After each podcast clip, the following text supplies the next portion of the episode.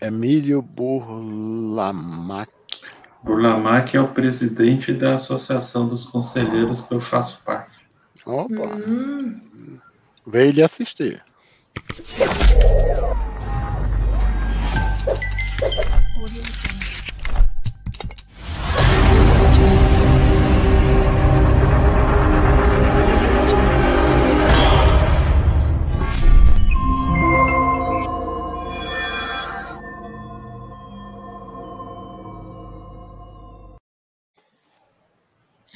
Olá, pessoal, boa noite. Boa noite para todo mundo que está assistindo a gente aqui.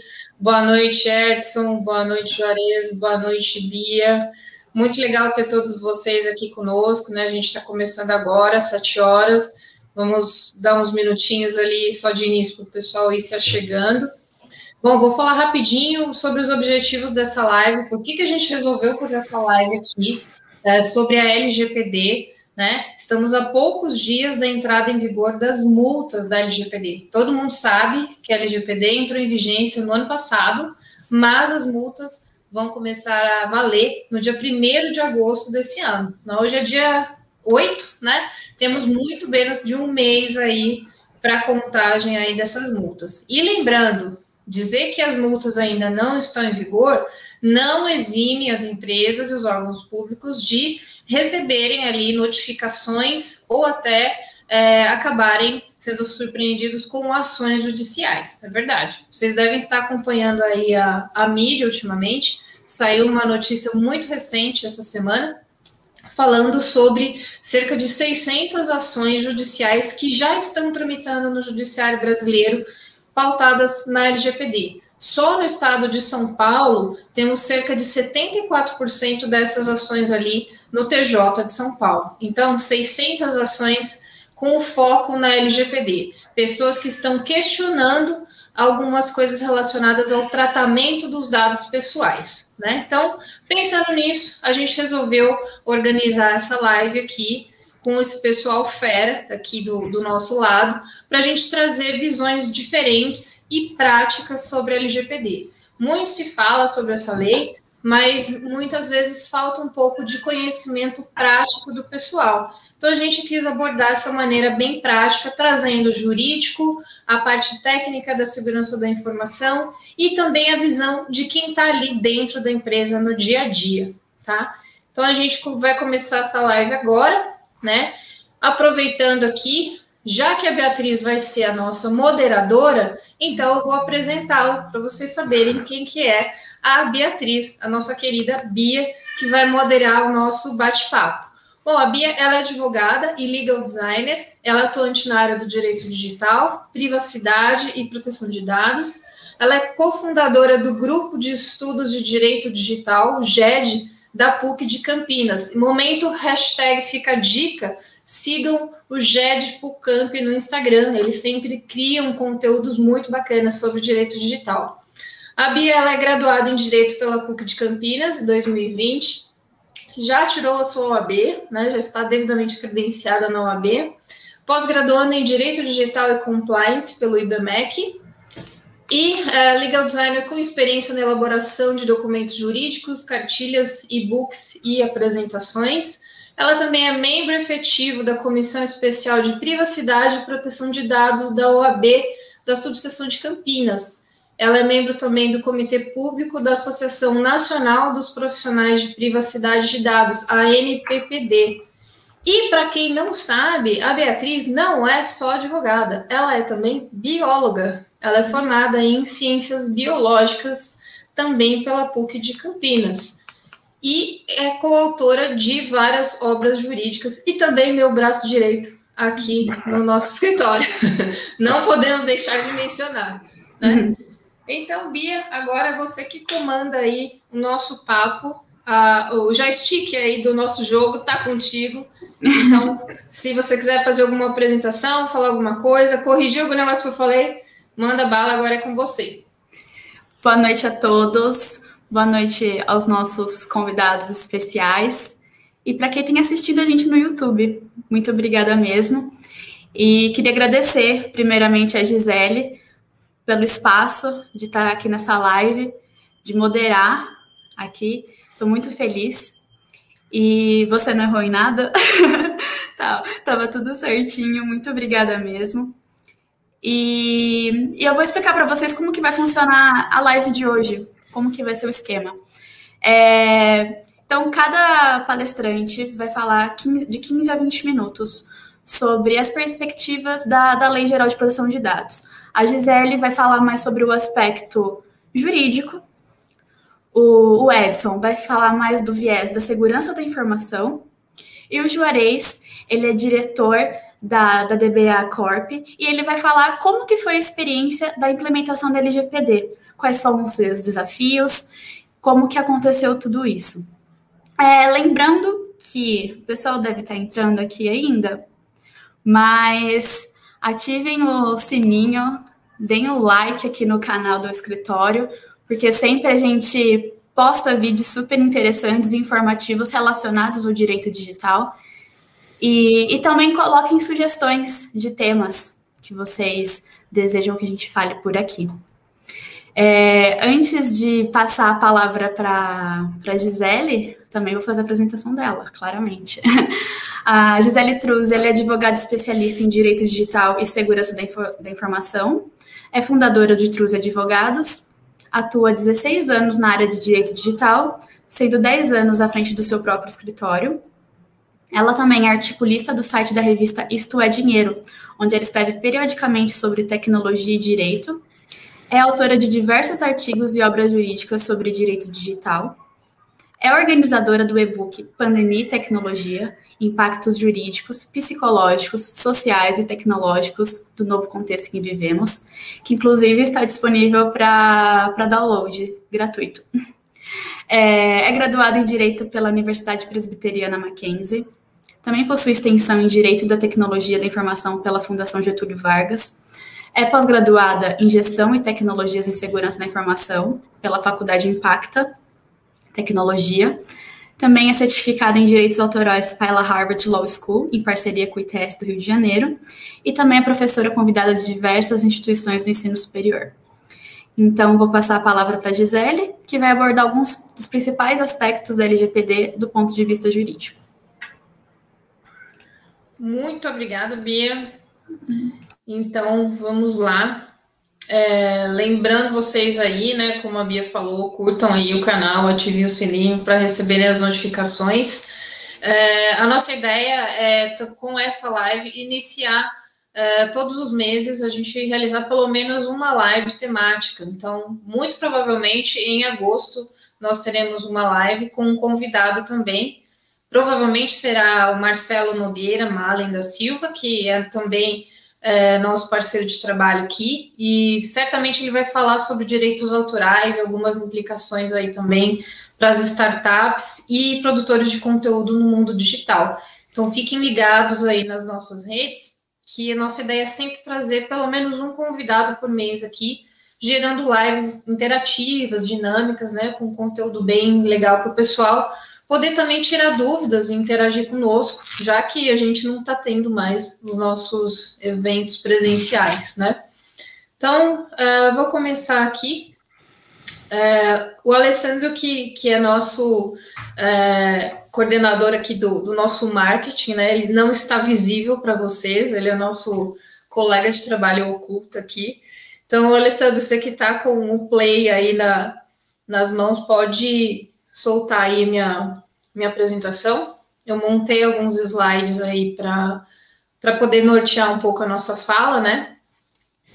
E, e aí também depois a gente pode é, colocar esse material à disposição de vocês, né? Para download em PDF. Então, que vamos ver se o Alessandro pode transmitir aqui para a gente, que aí fica mais fácil de vocês visualizarem, né, do que só eu falando, fica algo mais didático. Ah, legal. Vamos lá, então. Obrigada, Alessandro. Pode passar para frente uns, umas duas ou três telas até chegar no, no nosso roteiro. Isso. Aí pode dar um, mais um enter aí. Bom, montei um roteirinho básico aqui para falar com vocês. Muitas pessoas ainda não têm ideia do que é o LGPD. outros já têm conhecimento, até conhecimento profundo sobre isso. A nossa ideia aqui com a nossa live de hoje não é esgotar o tema, né? Dar umas pinceladas da parte de da parte de, do ponto de vista jurídico, do ponto de vista técnico e também do empresário, que é o Juarez que vai estar representando aí. Então, vou falar um pouquinho sobre o que, é a LGPD, quais são os principais objetivos e a quem que se aplica. Tem muita gente que tem dúvida ainda sobre isso. Vou explicar um pouquinho sobre a base legal para tratamento de dados pessoais, o que, que significa isso dentro da LGPD, o que são os controladores e os operadores, qual o papel deles na relação de tratamento de dados, o papel do encarregado na LGPD, ou de PO, como o pessoal costuma chamar, papel da NPD também dentro da lei, e também um pouco sobre as multas e sanções, que todo mundo já sabe que são bem altas, né? Então pode continuar aí, Alessandro. É, a LGPD, ela foi publicada em 2018, ela não é um, uma lei é, nova, apesar de ter sido publicada em 2018 e ter entrado em vigência no ano passado, ela é fruto de um debate que estava tramitando no nosso Congresso por cerca de 8 a 10 anos, tá? Então, ela não surgiu assim de repente, ela é fruto de muitas discussões e audiências públicas que estavam já circulando uh, no Congresso Nacional, tá? Pode avançar, Alessandro ela tem uh, uma grande função que é colocar o indivíduo, né, a pessoa física, a pessoa natural, como fala o Código Civil, como protagonista das relações que envolvam qualquer tipo de tratamento de dados. E a LGPD tem o princípio da autodeterminação informativa, ou seja, o indivíduo, a pessoa, tem que ter a certeza de que é ela quem controla o tratamento dos seus próprios dados pessoais. É como se agora, com a LGPD, a gente tivesse de volta o controle sobre os nossos dados, tá? Pode avançar. E quais são esses objetivos da nova lei? Né? Regular o tratamento de dados pessoais, garantir direitos para o titular desses dados para as pessoas físicas e colocar esse indivíduo como protagonista de qualquer relação que envolva tratamento de dados. A essas alturas, vocês devem estar se perguntando: bom, eu tenho uma empresa e todos os meus clientes são pessoa jurídica. Ah, a LGPD não se aplica para mim. Deve estar pensando nisso, né? Mentira, a gente vai mostrar aqui para vocês que se aplica sim. Existem muitas situações desse tipo que o pessoal se questiona e a gente vai ter que aplicar a LGPD também nesse tipo de caso, tá? Pode avançar. E então, o que, que a LGPD regula? Do que, que trata a lei? O nome já fala, né? Lei Geral de Proteção de Dados. E são dados pessoais. Então, ela vai proteger os dados pessoais, informações pessoais dos indivíduos, das pessoas físicas. A gente não vai tratar dados de pessoa jurídica, dados de empresas ou de órgãos públicos, mas sim de pessoas físicas. E aí tem a dúvida: ah, minha empresa só trata com clientes PJ mas você tem funcionários, você tem colaboradores, prestadores de serviço, você tem pessoas trabalhando aí, certo? Então, a LGPD se aplica para você. Ah, os seus clientes são pessoa jurídica, beleza, mas essas pessoas jurídicas têm um representante legal, que é a pessoa física. O CPF desse indivíduo vai circular em muita documentação. Então, a LGPD também se aplica para você, tá? Podemos avançar aí, Alessandro. É, e para quem se aplica então mesmo na prática? Basicamente, para todo mundo. Dificilmente a gente vai conseguir tirar alguém ali do foco da LGPD. Dificilmente a gente vai falar, ah, a LGPD não é para você, tá? Então a gente aplica a LGPD para empresas privadas que utilizam dados pessoais, seja no, no seu core business ou através de atividades internas, se você tem funcionário, você tem que aplicar a LGPD, tá? Para órgãos públicos, a LGPD também se aplica, mesmo que esses órgãos públicos eventualmente tenham relações em que tratem com outras pessoas jurídicas ou com outros órgãos públicos. A gente aplica a LGPD no meio online se eu tenho um negócio que é totalmente online. Minha empresa não tem nem sequer um ponto físico. Ela é toda baseada na web, é um aplicativo. LGPD se aplica para você, tá? E também aplica o LGPD para o meio offline. Um exemplo bem típico: uma vendinha lá no interior de Minas Gerais, em que o dono dessa vendinha, dessa quitanda, tem um caderninho onde ele anota quem compra fiado. Ele coloca o nome, o telefone e o endereço do indivíduo para poder cobrar, né? Esse caderninho tem dados sensíveis, tem o telefone desse indivíduo, tem o endereço, tem quanto ele está devendo, temos uma informação financeira aí. Então, a gente tem esse caderninho aí, um tratamento de dados. Então, a LGPD vai se aplicar até para o dono dessa quitandinha, tá? Esse caderno tem que estar guardado numa gaveta com chave, com cadeado, coisas assim, tá? Então, vamos fazer essa analogia. A LGPD, ela tem uma aplicação é, totalmente horizontal e vertical. Então, para órgãos públicos, para empresas privadas, para o meio online e para o meio offline, tá? Vamos avançar aí também. Então, eu vou utilizar a LGPD em todas essas circunstâncias, em qualquer situação em que eu tenha operação de tratamento de dados pessoais. E aí, o que, que é dado pessoal? O que é tratamento de dado pessoal? Dado pessoal vai envolver nome, RG, CPF, um e-mail, um endereço, nome do pai, da mãe, tipo sanguíneo. E aí eu vou começar a entrar na esfera de dados pessoais sensíveis, informações médicas, informações biométricas, foto, né, que você faz ali para entrar numa portaria, tiram sua foto na entrada, a biometria de dedo para você passar numa catraca, leitura de íris também é biometria, informações de exames médicos, o seu prontuário médico, prontuário eletrônico, exames cardíacos de imagem ou não, tudo isso entra como dado pessoal sensível. E dados de menores de idade são tidos também como dados pessoais sensíveis. E o que é o tratamento de dados? Qualquer operação que eu tenha coleta, é, cruzamento de informação, tratamento, armazenamento. Então, um simples, uma simples captura de uma biometria numa portaria de um edifício corporativo é tratamento de dados. O preenchimento de um cadastro, seja ele impresso ou online, também é tratamento de dados.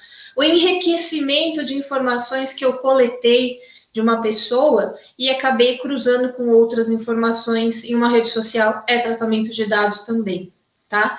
E aí eu vou aplicar a LGPD para esse indivíduo que estiver fazendo um tratamento de dados pessoais, seja ele uma pessoa física, um indivíduo autônomo, por exemplo, que esteja vendendo produtos ou serviços e faça tratamento de dados pessoais, tá? Ou uma pessoa jurídica, independente do meio, do país da sede ou do país onde estejam localizados os dados. Então, isso significa dizer que se minha empresa está no Brasil ou fora do Brasil, vou aplicar a LGPD, tá? Se eu for uma empresa estrangeira, mas eu trato dados de indivíduos que estão no Brasil, aplico a LGPD também. Se eu tenho como alvo dados pessoais de indivíduos que estão no território brasileiro no momento desse tratamento, também aplico a LGPD, tá? Então, assim, muito difícil a gente fugir da LGPD, tá? Vamos avançar.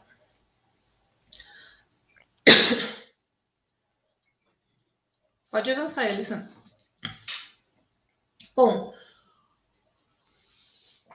agora eu vou fazer um recorte aqui, uma pincelada para vocês sobre as bases legais da LGPD. O que, que são as bases legais da LGPD? são fundamentações legais, são motivações, são as razões pelas quais a gente deve pautar o tratamento dos nossos dados pessoais. Então, se a gente não conseguir dessas 10 bases legais destacar uma, pelo menos, para justificar o tratamento dos dados pessoais, eu não posso dizer que a minha empresa está compliance com a LGPD. Então, preciso analisar os dados pessoais, entender que tipos de dados são esses, quem são os titulares e entender como que eu posso fundamentar o tratamento desse dado pessoal. Das 10 bases legais da LGPD, eu preciso encontrar pelo menos uma, tá? Então, a primeira que a gente sempre fala, que o pessoal lembra direto, é o consentimento. Então, é a única base legal que o titular do dado, ele confere uma autorização. Ele dá uma autorização expressa para fazer o tratamento desse dado pessoal. A segunda base legal é o cumprimento de obrigação legal, quando eu preciso cumprir uma lei, uma portaria, um regulamento, e para isso eu vou ter que fazer o tratamento de dados pessoais. Um exemplo: se, eu, você, se você compra uma, um produto online no e-commerce e você vai precisar ali informar o seu CPF para poder emitir a nota fiscal. Se você, por algum motivo, não quiser dar seu CPF, você não vai ter como obter a sua nota. E vai ser exatamente a legislação fiscal, a legislação tributária, que vai pautar essa empresa a fazer o tratamento, o resguardo do seu CPF e das suas informações financeiras para processar o pagamento, tá? Uma outra base legal aí é a execução de política pública. Essa base legal é que permite ao Estado coletar os nossos dados para fins de segurança pública, saúde e outras questões. Um exemplo, os nossos dados que a gente fornece no momento da vacinação contra a Covid-19. É uma forma de a gente pautar o tratamento desses dados por essa base legal. A execução de contrato é que a gente sempre vê na grande maioria das relações comerciais e empresariais. Para você conseguir cumprir um contrato, você vai precisar tratar determinados dados pessoais. Um exemplo são os contratos de trabalho, os contratos trabalhistas, né, que tem o colaborador com a empresa. A empresa vai precisar de informações pessoais dele, até de dependentes dele, né, do filho, do cônjuge, para poder colocar ali nas questões de imposto de renda. Então, a gente pode pautar por essa base legal. E a quinta base legal seria exercício regular do direito. Então, sempre que for necessário, uh, o controlador dos dados exercitar o seu direito, exercer o seu direito. Essa base legal, assim como a do legítimo interesse, que a gente vai ver ali no próximo slide, são bases que geram um pouco de discussão, geram muita dúvida, polêmica. Então, sempre que a gente puder é, encontrar outras bases além dessas, né, que tem uma certa discussão, é melhor, tá? Então vamos avançando. A sexta base é a proteção da vida. Então, sempre que for necessário a proteção da vida, né, da incolumidade física de alguém, eu posso fazer o tratamento desses dados pessoais sem que essa pessoa tenha me dado uma autorização específica. Um exemplo é quando você dá entrada em um hospital e você está inconsciente. Então, ali no pronto-socorro, vão pegar a sua carteira, o seu dado pessoal, para poder preencher a sua ficha e fazer a sua identificação, tá? O outro ponto, né, o item 7, é a questão da tutela da saúde. Essa base legal é muito utilizada também pelo poder público, pelos órgãos públicos de saúde. Então, a gente não precisa é, dar autorização expressa para o poder público tratar os nossos dados pessoais para fins de saúde, tá? A sexta base legal se relaciona à atividade acadêmica, que também não precisa de consentimento específico, autorização né, de tratamento para dados pessoais para fins acadêmicos, para fins de pesquisa, é, para o censo, né, para qualquer pesquisa estatística que seja feita. Então, isso significa dizer, eu posso tratar dados pessoais sem autorização, desde que eu me fundamente nessa base, que eu utilize essa informação para fins acadêmicos, de pesquisa ou estatístico. Mas, para isso, eu preciso anonimizar esses dados. Eu não posso declarar a identidade das pessoas que estão participando dessa pesquisa, tá? A nona base é a proteção ao crédito. Então, a gente também tem essa base legal, dá muita discussão, porque ela se envolve com questões financeiras, né? E aí diz o seguinte: não é necessário o fornecimento de consentimento específico para fins de proteção ao crédito. Isso significa dizer que, para fins de proteção ao crédito, para prevenção à fraude, eu não preciso dar o meu consentimento específico. Ok. Mas se você for uh, fazer um financiamento de um carro, de uma casa, você precisa assinar ali que uh, você dá um consentimento para isso, tá? E o legítimo interesse é uma base legal também, como eu falei para vocês, é, bem questionada, porque a gente fala ali que precisa haver um contraponto, um balanceamento do legítimo interesse do controlador e é, do titular do dado, tá? Então, é, o controlador ele precisa demonstrar que ele tem um legítimo interesse em fazer aquele tratamento do dado, mas ele não pode frustrar ou extrapolar as expectativas é, do titular do dado. Vamos avançar. E aí, a gente tem duas figuras, né, muito conhecidas na LGPD, que é o controlador e o operador, que junto com o encarregado formam uma tríade aí de atores da LGPD. O controlador é aquele que vai tomar as decisões relacionadas ao tratamento de dados. Ele vai deter as principais decisões sobre isso. O operador é aquele que vai executar essas decisões a mando do controlador. E o encarregado é quem? Encarregado ou DPO é o sujeito nomeado pelo controlador ou também pelo operador que vai gerir todas as questões sobre LGPD dentro de uma empresa. A principal função dele é se relacionar com os titulares dos dados pessoais, com a NPD e com esses principais indivíduos aí, controlador e operador, tá?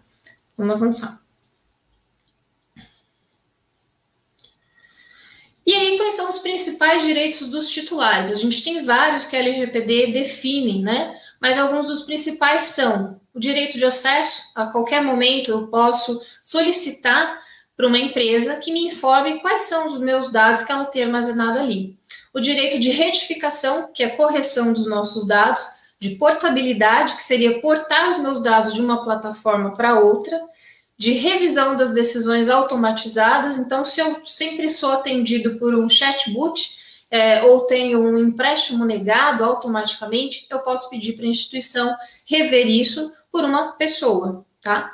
O direito de oposição, eu posso me opor a fornecer um determinado dado pessoal meu, desde que isso não seja essencial para a relação, para aquele tratamento, tá? Tenho o direito de cancelamento a qualquer momento, então eu posso cancelar a minha conta, cancelar o tratamento dos meus dados pessoais, tá? Tenho o direito de explicação, eu também posso exigir da instituição que ela me explique determinada dúvida, determinada questão sobre o tratamento dos dados, tá? Vamos lá. As sanções, as multas, né? Elas estão ali no artigo 52 da LGPD e elas são bem variáveis. Elas são bem simples, desde uma advertência com um prazo para adequação e vão até multas enormes aí de 2% do faturamento do grupo econômico até 50 milhões de reais por infração. E aí elas são gradativas, né? Tem essa multa, que é simples, mas ela pode ser muito extensa. Tem multa diária, tem a publicização da infração, que é também uma espécie de multa, é uma penalidade, bloqueio dos dados pessoais, eliminação desses dados, suspensão do funcionamento do banco de dados, suspensão do exercício da atividade de tratamento de dados e até proibição parcial ou total do exercício das atividades relacionadas ao tratamento de dados, tá? Vamos mais um pouquinho. E aí, então, resumindo, bem resumido mesmo, Quais são as principais obrigações da LGPD, né, que a LGPD cria para as empresas, pessoas e órgãos públicos? A criação do encarregado do tratamento de dados pessoais, ou DPO, Data Protection Officer, a geração de relatórios de impacto, registro das atividades relacionadas à LGPD, padrões de segurança da informação, por isso que a gente trouxe o Edson para falar aí na sequência para vocês a obrigatoriedade das notificações, tá? As empresas e os órgãos públicos, ao sofrerem qualquer incidente relacionado a dados pessoais, são obrigados a notificar. Por isso a gente está sabendo de vários aí desde o final do ano passado para cá. E o conceito de privacy by design, que seria a aplicação da privacidade desde o início da concepção de uma ideia, de um produto, de um serviço. Então a gente tem que sempre pensar em um modo mais restrito de privacidade até um modo mais amplo. E aí, quem vai definir isso é o usuário, é o titular do dado, tá? Mais um pouquinho. Que mais aí a gente tem de obrigação? Proibição de atrelar prestação de serviço ao fornecimento de dados. Isso significa dizer que eu não posso exigir do titular do dado que ele me forneça uma determinada informação E se ele não quiser, eu falar para ele que eu não vou prestar o serviço, tá? Desde que essa informação, claro, seja irrelevante para a gente no tratamento é, do dado ou nessa relação. Um exemplo, um aplicativo de táxi. O que, que ele precisa saber da gente? O seu uh, número do celular, né, para entrar em contato ali e habilitar a geolocalização pelo aparelho. O seu nome, talvez nem isso, e mais nada. Então, ele não precisa de um e-mail, ele não precisa saber qual o seu nome completo, o nome da sua mãe, o seu tipo sanguíneo. Então, cuidado ao fornecerem informações, ao utilizarem serviços via internet, tá? A LGPD também, então, cria a obrigação da gente revisar a nossa documentação jurídica. Por isso que ela é uma lei muito ampla. Não é só aplicação do ponto de vista jurídico, não é só advogado que vai fazer adequação à LGPD. A gente também tem que ter apoio do pessoal da segurança da informação. Então, na parte jurídica, a gente vai revisar os termos de uso, as políticas de privacidade, os contratos, os aditivos, os anexos desses contratos. Vai ser uma revisão geral e adequação de toda essa documentação jurídica. A gente pode ter que rever também o próprio consentimento, porque agora mudou o jogo em relação ao tratamento de dados pessoais. Então é natural que a gente faça uma revisão do consentimento. E até vou dar uma dica de como que a gente pode fazer essa revisão do consentimento numa tela posterior aí. E aí também tem a grande obrigação do LGPD, que são as penalidades, as sanções, tá? Vamos avançar. Como que a sociedade e o judiciário estão reagindo, né, à LGPD? Coloquei esse slide aí para vocês, depois a gente vai transformar esse material num PDF, vocês vão ter esses links aí todos clicáveis, que uh, são quatro ações que se iniciaram aí uh, no ano passado, tem uma outra que é até de 2019, e que eu gravei esse vídeo que está vinculado aí nesse slide, explicando do que se trata cada uma. Então, foram ações que tiveram um grande peso no judiciário que já demonstram como que o nosso próprio judiciário e a sociedade está reagindo, tá? Pode avançar, Alessandro. Em algumas aí, pode ticando. A gente teve procedência, em, outra não, né? E aí a notícia que eu falei para vocês, uh, que saiu essa semana, que a justiça já tem 600 sentenças com base na LGPD, tá? Mais um pouquinho. E aí, né? Eu pergunto para vocês nessa altura do campeonato, como é que tá a sua empresa em relação à conformidade com a LGPD? Estamos aí a menos de 30 dias né, da, da aplicação, né, da, da vigência das sanções, das multas. E aí, sua empresa já fez a adequação totalmente? Não, mais ou menos, não sei do que se trata, não sei nem o que é LGPD. Então, espero que vocês não estejam assim como é, é, está o sujeito desse próximo slide, né? Ele está bem chorando no banheiro, né? Espero que vocês não estejam dessa forma. Se vocês estiverem assim desesperados, falem com a gente. Nossos contatos vão ficar no final dessa live, tá? O Juarez vai contar para a gente também. Em alguns momentos ele pode ter se deparado com esse cenário ali na empresa. Espero que não, né? Mas eu acho que ele se deparou com algumas situações que ele tinha vontade de fazer isso, né? Vamos lá. E aí a gente criou um, como eu posso chamar, um infográfico, né? É, ele também está disponível para download no nosso site, esse infográfico que a gente chama de medidas emergenciais para aplicação da LGPD, que a gente pensou justamente nessa pressa que as empresas estão tendo para se adequarem à LGPD e ao baixo orçamento também. A gente teve aí nesse um ano e meio, mais ou menos, duas grandes surpresas, a LGPD, Covid, pandemia, então enxugou o orçamento geral.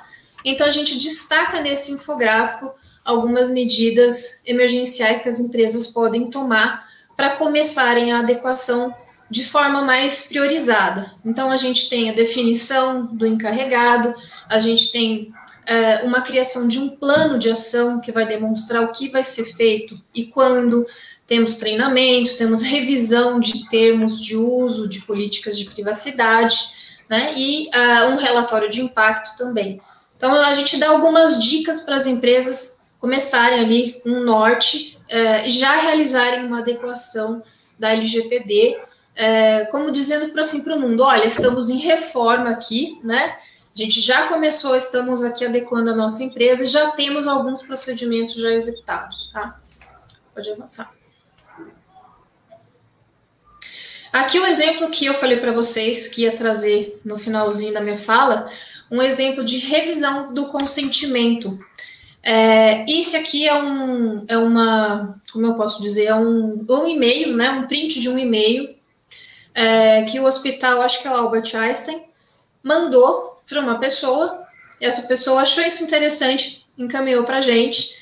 É, e lemos e entendemos que isso era uma forma de revisão do consentimento.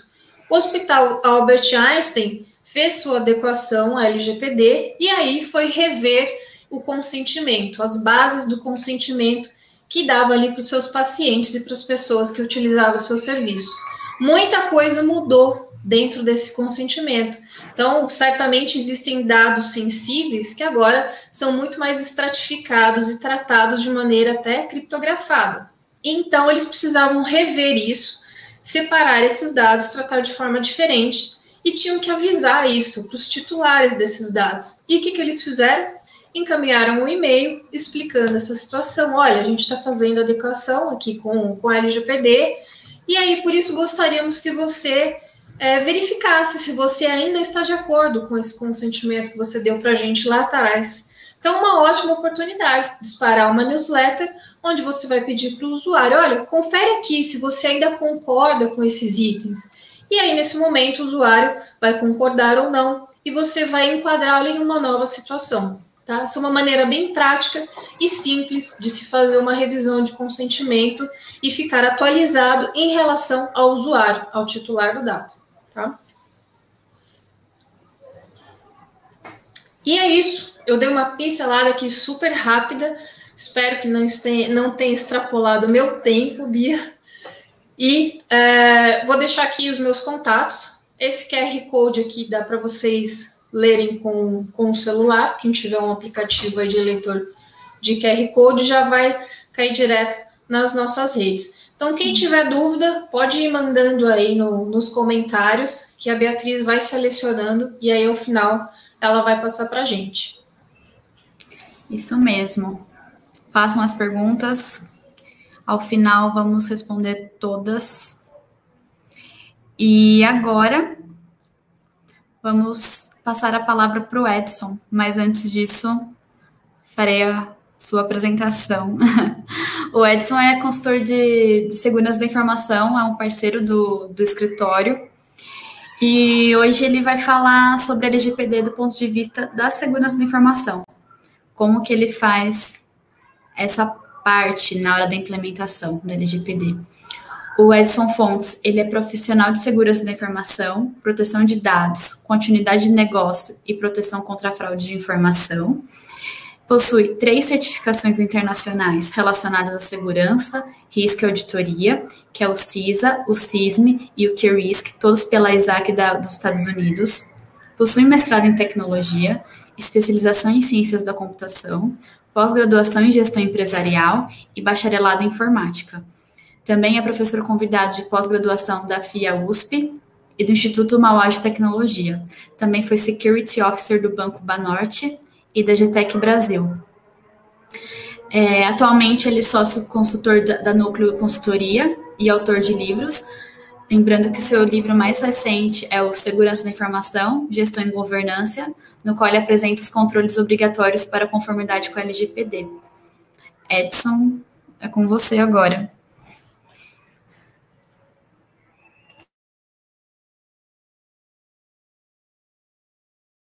Você está sem áudio, Edson. Um, pro, um problema, foi. um problema daquela entre, entre a tela e a cadeira, né? Bem, então inicialmente, obrigado aí, Beatriz, pela apresentação. Prazer estar com vocês aí, com a Gisele, né? Que a gente faz trabalho juntos, ao Juarez, que a gente se conheceu o ano passado, né? E com certeza Juarez vai ter muita coisa aí para contar da, da experiência dessa é, conformidade com a LGPD. Para mim é uma honra e um prazer né, estar com ele aqui. A gente teve vários momentos aí nos projetos, muito bom trabalhar com você. Né? Bem, nós vamos dar uma abordagem aqui, né, nesses 15 minutos aí, né, uma abordagem é, estrutural da questão da segurança da informação. Alessandro, você pode botar os, os slides aí, tá, por favor? É... Alessandro? É, o, a segurança da informação, né, pode passar, né, é, ela é uma base, eu entendo, e eu vou demonstrar aqui, né, como para implementação da segurança, para implementação da proteção de dados pessoais, né, mas antes de tudo, a gente precisa se lembrar de uma questão. Dados pessoais é um subconjunto dos dados que a organização tem. Né? Então, quando a organização vai proteger os dados, ela vai proteger todos os seus dados, dados financeiros, dados estratégicos, dados de pessoas jurídicas, e agora, com mais destaque, a questão dos dados pessoais. Então, é muito importante isso, porque, por exemplo, quando a gente está tratando de um controle de acesso, quando a gente está tratando de uma cópia de segurança, os controles e as regras vão valer para todos. Evidentemente que com a LGPD vão ter alguns aspectos né, que a gente vai ter que tomar mais cuidado nessa proteção de dados e na proteção de segurança da informação. Pode avançar. É, junto com o que a doutora Gisele falou, né, das bases legais, a, a LGPD ela traz os princípios, né? Eu não vou falar dos dez princípios aí, tá? Mas é chamando a atenção que um dos princípios da lei é a segurança. O que é que significa um princípio da lei? Significa, olha, pessoal, todos os controles, todos os artigos, todas as orientações, todas as obrigações dessa lei estão baseadas nestes princípios. E se mais à frente tiver uma questão que a lei não está explícita, isso aí for bater no judiciário, né, a decisão com certeza vai ser tomada se baseando no espírito, né, na, no direcionamento desses princípios. E a segurança da informação é um dos princípios que a LGPD coloca. Próximo. É, esse quadrinho aqui também a gente não vai, eu não vou citar todos os, os, artigos aí, mas é só para vocês terem uma ideia, porque quando a gente, muitas vezes a gente está falando sobre LGPD e fala, olha, a segurança da informação é a base para se construir é, a conformidade com o LGPD, algumas pessoas acham, não, mas peraí, segurança da informação é uma coisa, proteção de dados pessoais é outra. Não.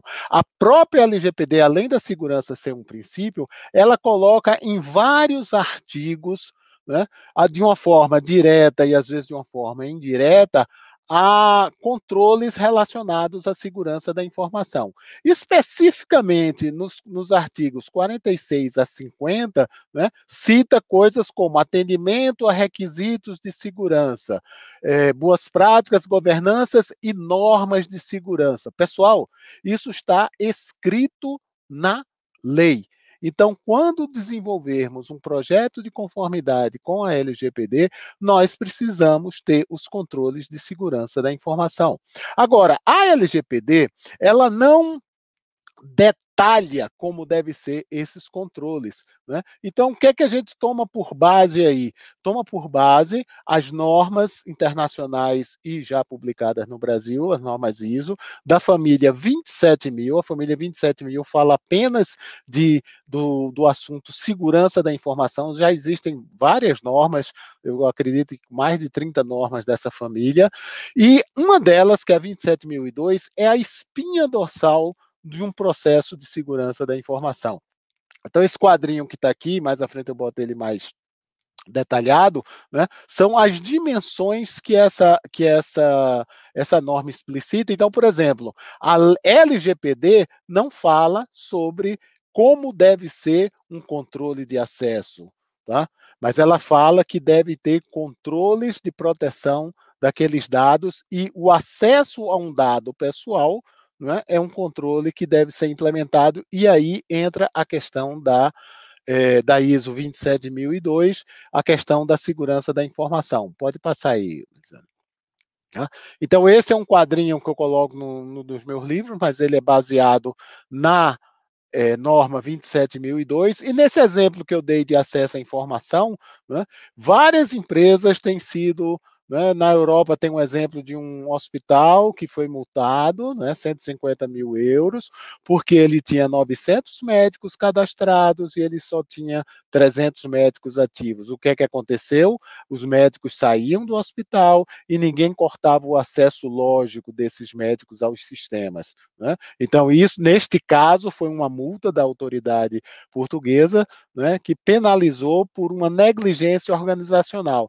Mas a, nós aqui no Brasil, até antes da, da LGPD, já, ti, já tivemos problemas, quer dizer, levantados né, pelos usuários, por exemplo, um funcionário de uma empresa é, estatal de um, de um dos estados brasileiros, né, uma empresa de águas, é, questionou na justiça que foi prejudicado, sua imagem foi prejudicada, porque a organização colocou numa pasta departamental né? uma pasta corporativa onde todas aquelas pastas que chama pasta pública, né? era para facilidade de comunicação e eles colocaram os atestados médicos, dispensas, essa coisa toda, e todas as pessoas estavam vendo, por exemplo, o atestado médico que ele colocou, entregou para o RH e estava lá nessa pasta, né? E ele ganhou uma indenização, né? não são indenizações milionárias, mas são indenizações significativas. Quer dizer, por quê? Porque não teve um controle da informação, que é a questão do gestor de recurso de informação, que é a pessoa que autoriza, então que tem que ser é, essa, esses acessos a essas pastas têm que ser autorizados, esse acesso a essas pastas tem que ser revisado periodicamente, e esse acesso a esses recursos de informação tem que ser liberados apenas para aquelas pessoas que precisam do acesso para desempenhar as suas funções profissionais. E nesse caso entra o acesso a dados pessoais. Né, fica muito mais crítico nesse sentido de dados pessoais. A doutora Gisele falou quando tem até inclusive dados sensíveis, né, então uma, penalidade pode ser aplicada com maior é, força, né, porque esses dados deveriam estar mais protegidos. E também tem questões de dados de crianças e adolescentes, que a lei também é bastante rígida com isso. Próximo. É, quando, quando nós falamos de segurança da informação, é? Nós falamos também da questão da governança da segurança da informação, governança e proteção da segurança da informação, desculpe, governança da segurança da informação e proteção de dados pessoais, esse é o nome completo aí, que dá os, o direcionamento, que dá as diretrizes para que aconteça a gestão. A gestão é a definição dos controles que vão ser implementados. Edson, que controles são esses? Por exemplo, olha a RH, toda vez que uma pessoa sair, esse dado esse, esse dado de, de acesso, essa identificação e senha desse funcionário, desse prestador de serviço, deve ser cortado ou deve ter um bloqueio aí para que ele não mais acesse. Isso é um controle. Tá? Um outro controle é a questão, por exemplo, de cópias de segurança de guarda de dados. E esse é um controle que é afetado diretamente pela LGPD. Uma das questões que a LGPD coloca é que os dados pessoais devem ser guardados exclusivamente durante aquele tempo que é necessário para aquela finalidade né? se for uma gestão de funcionários, se for um contrato, se for uma transação comercial, então vai guardar durante aquele tempo ou de alguma outra legislação que exija aquela guarda de dados. Então, essa guarda de dados, depois disso, essa guarda de dados, a organização não deve ter os dados pessoais aí do, do titular, quer dizer, os, o titular somos nós. Né? Então, guarda de dados, independente da segurança da informação, a gente já tinha esse controle. Com a LGPD, né? Nós agora temos eh, controles mais rígidos. Né? E eu existindo a governança da segurança da informação, eu posso fazer esse link com a governança corporativa, para que exista essa coerência né? Existe a coerência da governança corporativa, que ela vai dizer: olha, nós, como corporação, queremos cumprir a legislação, queremos estar de acordo com os controles especificados aí pelas leis federais, estaduais, etc. A governança da segurança, pegando essa orientação, vai definir mais detalhadamente quais são esses controles e a gestão da segurança e proteção de dados pessoais vai operacionalizar esses controles aí. Então, vão ter controles específicos de segurança, como também controles específicos da lei.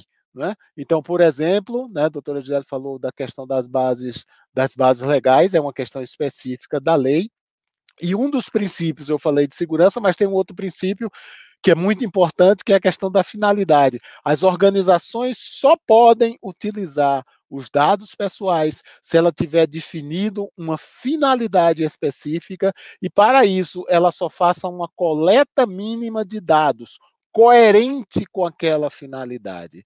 Então, se a finalidade é um simples sorteio num shopping, né, os dados coletados devem ser e-mail, nome, CPF, eventualmente um telefone. Tá? Hoje em dia não precisa nem mais do endereço. Tá? E apenas isso. Por quê? Porque a finalidade é sorteio. Se o shopping quer fazer uma pesquisa social de quantas pessoas tem na casa, como é que onde é que a pessoa mora, qual é o tamanho do apartamento, se tem aparelhos eletrodomésticos, isso e outras coisas mais, isso é outra finalidade. Ele tem que pedir, pedir o consentimento, que para o sorteio não precisa desses dados aí, tá? Próximo. Né? Então, essa, esse slide aqui, eu acho que representa muito bem né, essa questão básica aqui da segurança da informação. A segurança da informação, ela deve existir independente da LGPD. As empresas têm que se proteger antes até da LGPD, porque ela tem dados importantes. Né? Muitas empresas, se vazar, tiver um vazamento de dados que não seja pessoal, mas um dado de planejamento, um dado financeiro, um dado de prática de preço aí para o mercado, ela pode ser ela pode ter um impacto muito sério aí na sua competitividade do mercado e dependendo do tipo de organização pode chegar até a, cair, a sair fora do mercado ou parar de operacionalizar. Então, havendo essa segurança da informação, eu venho agora com os controles específicos da LGPD, né, e eu coloco realmente aí como é, né, você está sobre a segurança da informação, que são controles de informação específicos da Lei Geral de Proteção de Dados Pessoais. Como? Eu preciso definir os tipos de titulares. O que é isso, Edson? Tipo de titular?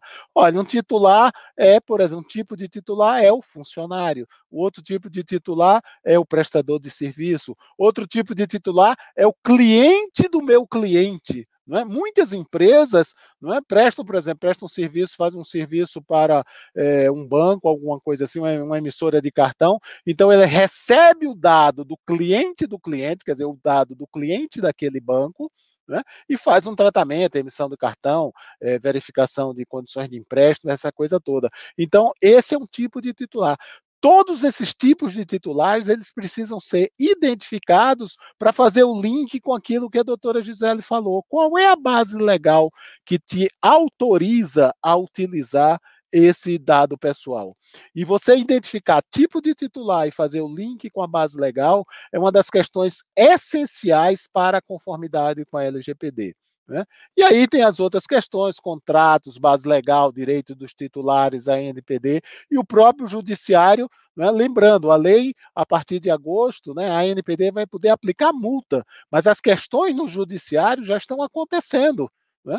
Antes mesmo da LGPD, né, que a LGPD veio facilitar, veio explicitar né, os direitos que nós, cidadãos, né, temos em relação aos nossos dados pessoais. Mas mesmo assim já, já existiam algumas outras leis que você, talvez com um pouco mais de dificuldade, mas vocês conseguiriam é, provar né, a, a necessidade da empresa proteger esses dados pessoais aí. Próximo. Né. Edson, o que é que é estar em conformidade com a LGPD? Né? É uma coisa né, difícil, não tem, não existe uma certificação da LGPD, como também não existe uma certificação. Você tem a lei de colarinho branco, você tem a lei de não, é, como é, de, de, de, não, não, não trabalho infantil, né? Não trabalho escravo. Não existe essa certificação. Existem ações que você fazem, né? E aqui eu coloco todos esses esses itens aí, né? Por exemplo, tem que haver segurança da informação, tem que haver a identificação dos sistemas que são tratados, tem que haver os tipos é, de, de, titulares de dados, a identificação dos operadores, quem são meus prestadores de serviços, a revisão dos contratos, é? gerar evidências. A lei cita muito bem, né? Olha, é necessário que a empresa se estruture, a empresa tenha regras, a empresa tenha as responsabilidades bem definidas, por quê? Porque se mais à frente alguém questionar, seja a própria NPD, ou seja, um usuário, né, questionando no, no judiciário aí uma ação contra a sua empresa, você precisa mostrar que você está organizado aí. Né? Tem a questão do treinamento do usuário, tá certo? As políticas e normas. Né? No meu, no, na minha experiência, nos trabalhos que a gente tem realizado, muitas vezes as empresas têm regras, mas não estão definidas em políticos. Tem regras que tá, são históricas, vai passando de um para outro, mas quando você tem isso, se uma pessoa sai, essa regra ela acaba. Então você precisa ter estruturas aí de normativos, regras de, em normativos, em políticas e normas aí de segurança da informação e de proteção de dados pessoais. Inclusive, uma delas é bem específica na LGPD. Você tem que ter uma política de privacidade, né? onde você vai dizer como você trata os dados pessoais e é uma política de privacidade pública, você está dizendo para todas as pessoas do mundo isso. E tem um item, né, corpo diretivo comprometido com a maturidade da segurança da informação, que eu acho que aí a gente vai explorar ouvindo aí bem o Juarez, né, porque tem o comprometimento dessa direção. Né? Então, quer dizer, a direção tem que estar comprometida com, essa, com essa, essa, essas ações que necessitam ser feitas para a adequação da maturidade da segurança da informação e para a proteção adequada dos dados pessoais. Então, essa é a minha mensagem. Pode passar o próximo, a gente termina aí. Né? Então, a mensagem é, né? Você precisa de várias ações, mas você precisa de um programa organizacional de segurança para ser a sua base e, em, em cima disso, você colocar os controles a mais que a lei exige, né? Os controles que a lei especifica é, além da segurança da informação, tá? Bem, era com isso que a gente tinha que dar esse, essa, essa visão aí né, resumida aí, mas que a segurança da informação é a base para a LGPD. E as perguntas mais no final aí a gente responde aí, a gente fica à vontade. Né? E agora explorem aí bem é, o Juarez contando a sua experiência né, do lado da empresa como executivo e que funções, inclusive, que ele assumiu aí nesse processo de proteção de dados pessoais. Edson, muito, muito obrigada, Edson. Foi ótima a sua apresentação. E só para lembrar, para quem está assistindo a gente, façam suas perguntas. Façam suas perguntas aqui no chat. Ao final a gente vai tentar responder todas. E, e agora, antes de passar a palavra para o Juarez, vou fazer a apresentação dele. É, basicamente, ele vai contar para a gente como que foi a implementação da LGPD dentro da DBA Corp, que é uma empresa de solução em tecnologia. Então, ele vai demonstrar quais foram os principais desafios encontrados antes, durante e ao final da implantação, trazendo bastante dessa realidade que o empresário brasileiro vive, né? Então, ele vai trazer um pouco dessa experiência aqui para a gente na live. E eu vou falar um pouco, antes do, de dar, passar a palavra para o Juarez, eu vou falar o currículo dele. O Juarez ele é cofundador e diretor comercial na DBA Corp, que é uma empresa com mais de 20 anos de mercado que atua nas áreas de banco de dados, infraestrutura de TI, cloud computing e data intelligence. Ele é conselheiro certificado, mentor e investidor anjo da Lady Driver, que é aquele aplicativo de mobilidade exclusivo para motoristas e passageiras mulheres, também é da Member Eye, que é o marketplace de negociações de B2B, e na Pink Farms, que é a rede de fazendas verticais urbanas. Além disso, ele é conselheiro emérito e um dos fundadores da ACTIB, que é a Associação dos Conselheiros de Trend Innovation no Brasil, exercendo atualmente a função de primeiro tesoureiro na gestão até 2022 e é responsável do Comitê de Inovação e Tecnologia. Ele também já passou por vários projetos na IBM, no McDonald's Brasil e na MapFree. Ele também é responsável pela implantação da LGPD e ele é nomeado como encarregado de dados dentro da DBA Corp, e ele também é membro do Comitê Público da INPPD, que é a Associação Nacional dos Profissionais de Privacidade de Dados. Bom, Juarez, muito obrigada por aceitar nosso convite e passo a palavra para você agora.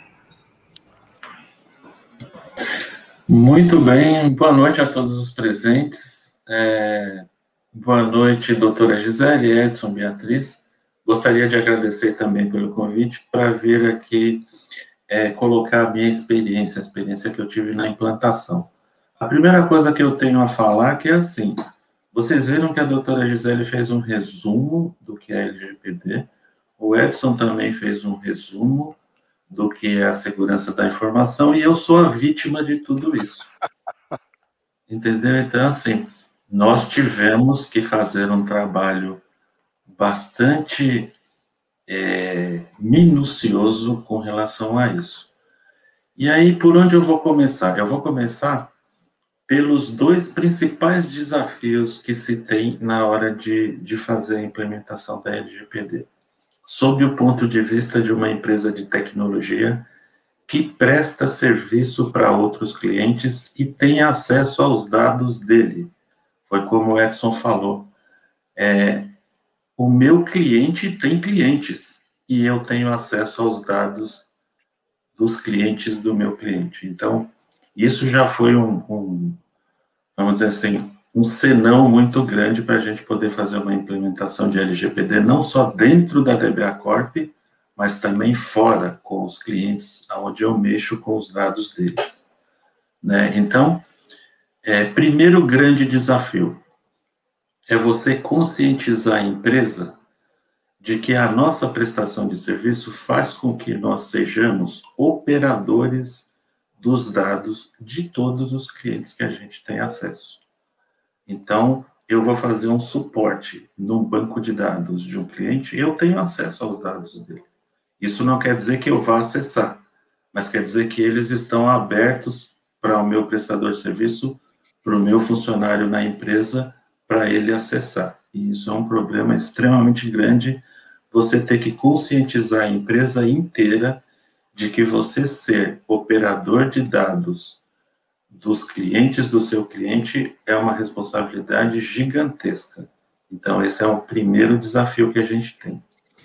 Segundo desafio, nós somos uma prestadora de serviço que atuamos em várias é, verticais de negócio: agricultura, é, cinema, televisão, tecnologia, mercado financeiro. E, essencialmente, no mercado financeiro, teve um outro desafio para a gente poder fazer a prestação de serviço. Por quê?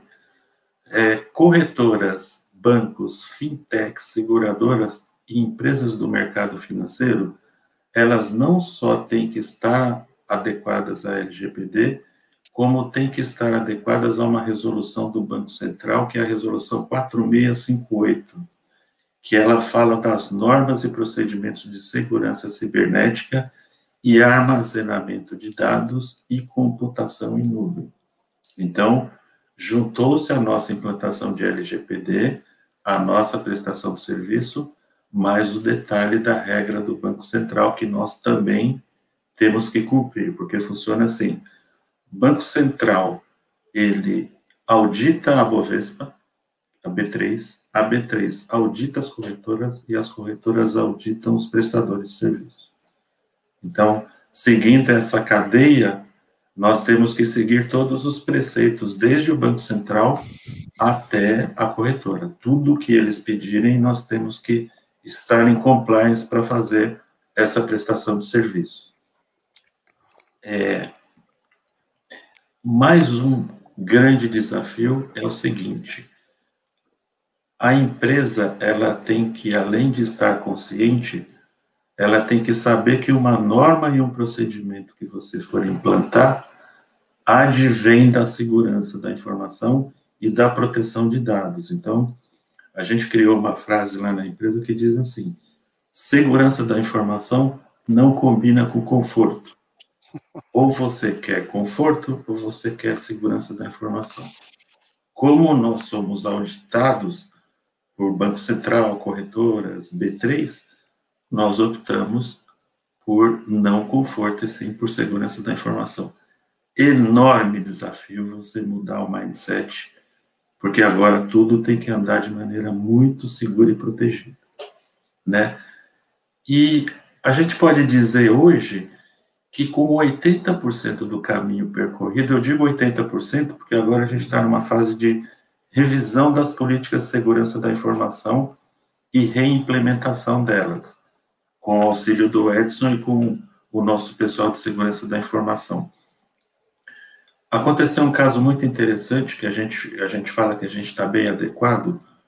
Um dos nossos clientes, ele foi auditado por uma grande empresa é, norte-americana de auditoria, e esse cliente exigiu que nós também fôssemos auditados por eles, exatamente cumprindo todas as normas.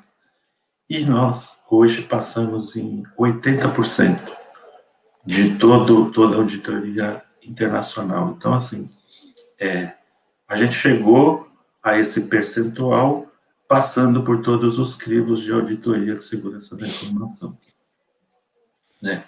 E também adotamos um padrão interessante, que isso faz com que a lei funcione bem dentro da empresa, que é a seguinte: todas as normas políticas que nós tornamos públicas, nós, além de tornarmos públicas, nós, na semana seguinte, marcamos um treinamento com todas as áreas e todos os profissionais da empresa para explicar como aquela norma vai funcionar e por que ela está sendo implementada.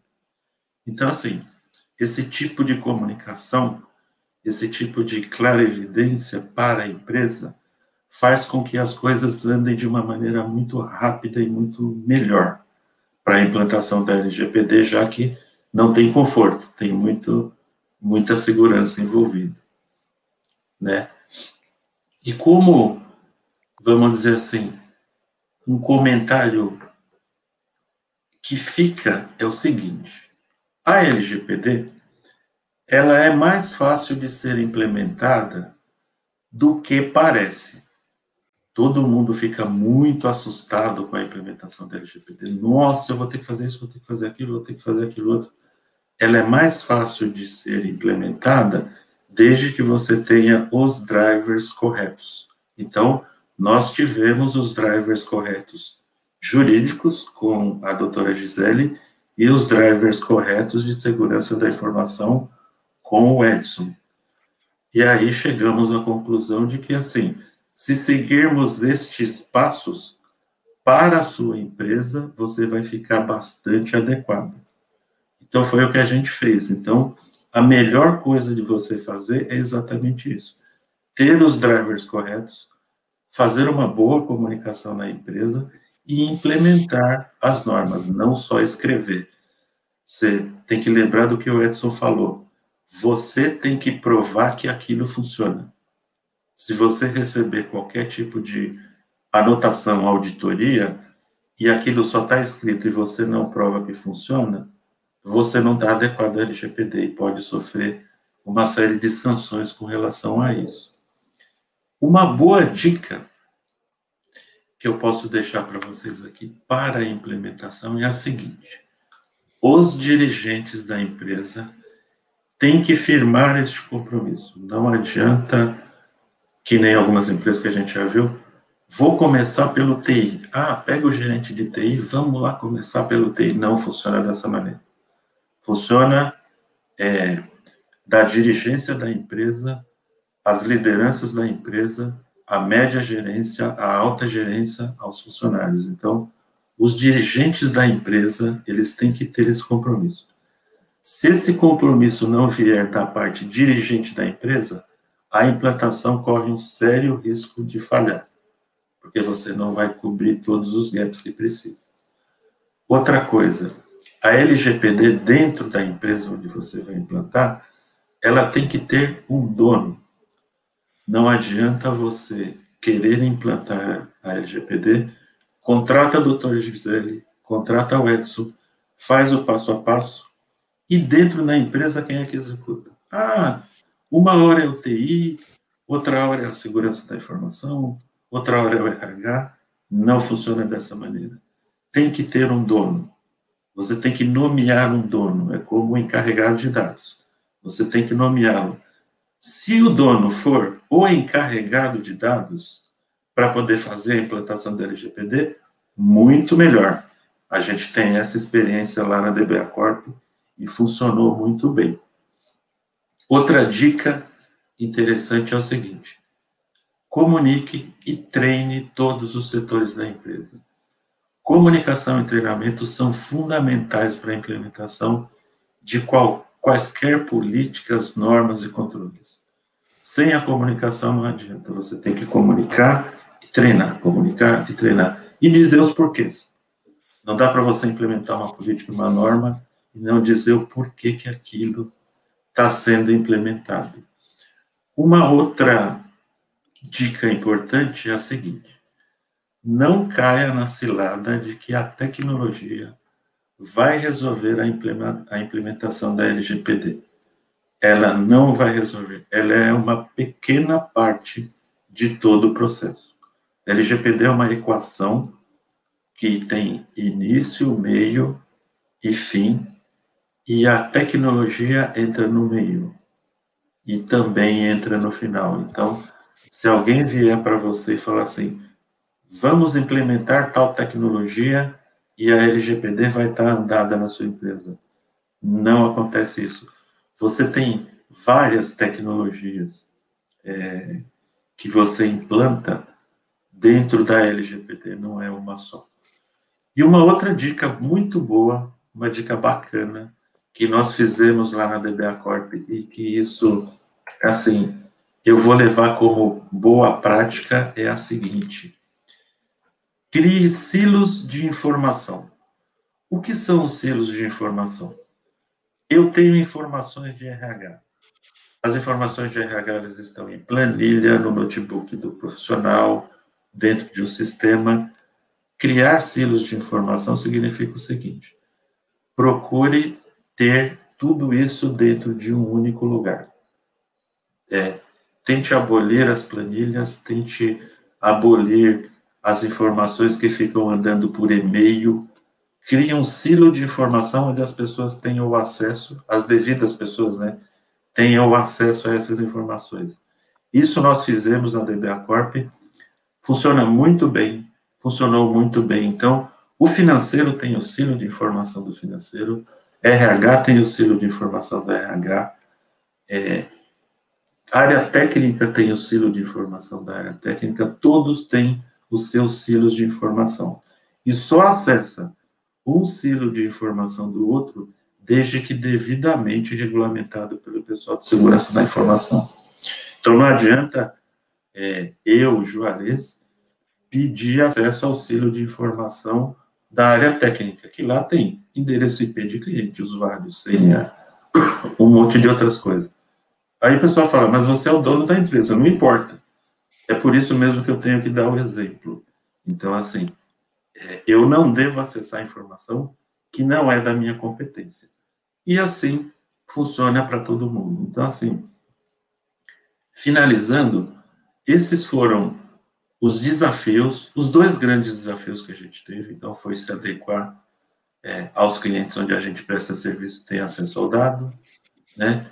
comunicar todo mundo, para que todo mundo fique consciente e essas dicas que eu deixo de maneira prática. Então, depois, se vocês quiserem, eu posso mandar junto com o material da doutora Gisele as dicas práticas.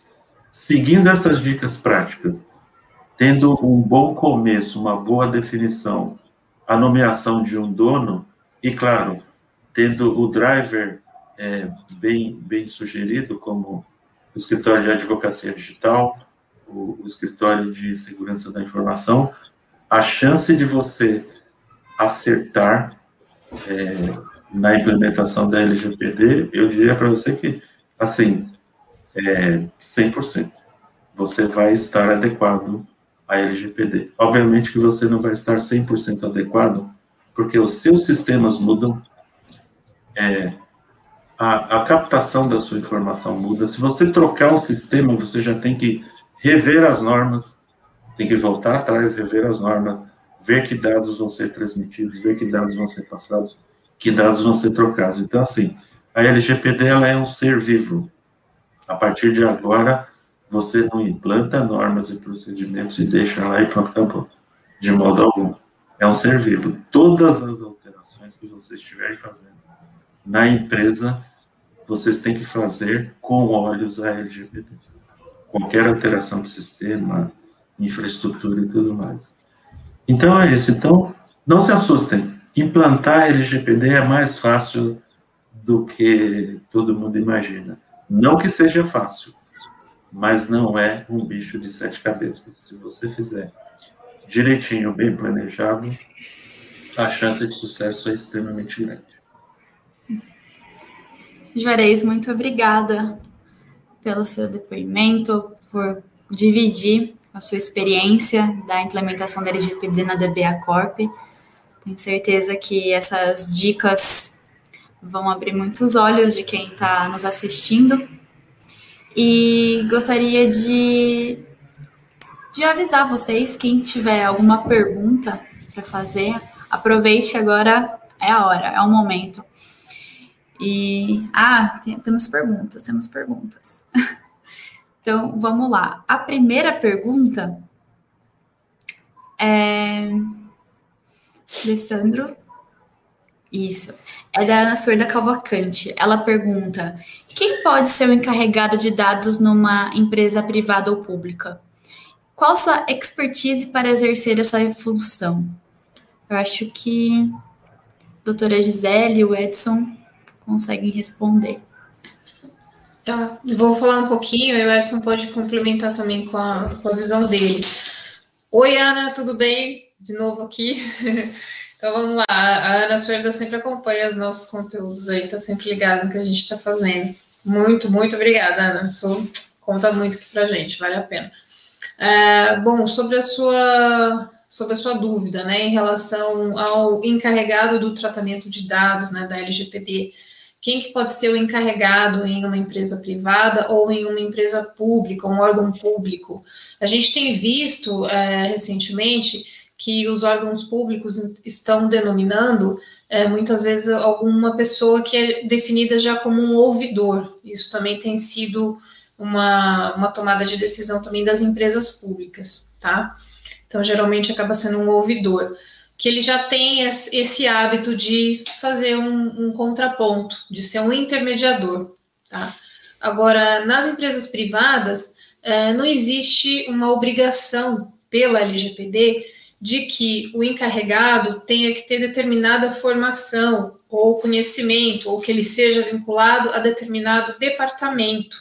Então, pela nossa prática, a gente tem visto o encarregado surgindo dentro de vários departamentos diferentes. Então, tem empresas que colocam uma pessoa do marketing, porque ela já está mais acostumada com a questão da comunicação. Então, ela fala com o público, ela fala com clientes, fala com fornecedores, então já tem esse perfil. É, outras empresas colocam uma pessoa que é da área de TI ou da área de segurança da informação, por lidar com questões mais técnicas. Tem empresas que colocam uma pessoa que é do departamento jurídico, um advogado ou bacharel, porque já lida com a parte de legislação. Enfim, a, o encarregado ele pode ter uma, um perfil até multidisciplinar. Ele não necessariamente tem que ser da TI, tem que ser do jurídico, tem que ser um advogado. Não. Pode ser qualquer pessoa que esteja ali dentro da empresa e que tenha acesso fácil à diretoria, aos sócios, que tenha uma comunicação boa com todos os departamentos, com todos os colaboradores, porque esse sujeito ele vai fazer um papel de intermediador, sim, né? Ele vai receber os questionamentos dos titulares dos dados encaminhar isso para dentro da empresa, direcionar isso para os departamentos adequados, vai ter que cobrar esses departamentos dessas respostas, responder os titulares dos dados, responder questionamentos da ANPD, eh, do Ministério Público, do PROCON, dependendo, às vezes ser uma espécie de porta-voz ali de relações públicas da empresa perante a mídia, às vezes respondendo alguma questão, alguma notícia que saia na mídia sobre o vazamento de dados. Então, é uma pessoa que tenha um perfil até um pouco multidisciplinar. O que a gente vê uh, muitas vezes são pessoas que às vezes atuam já na área do saque, né, o serviço de atendimento ao consumidor. No caso uh, da DBA Corp, o Juarez é o encarregado do tratamento de dados da DBA.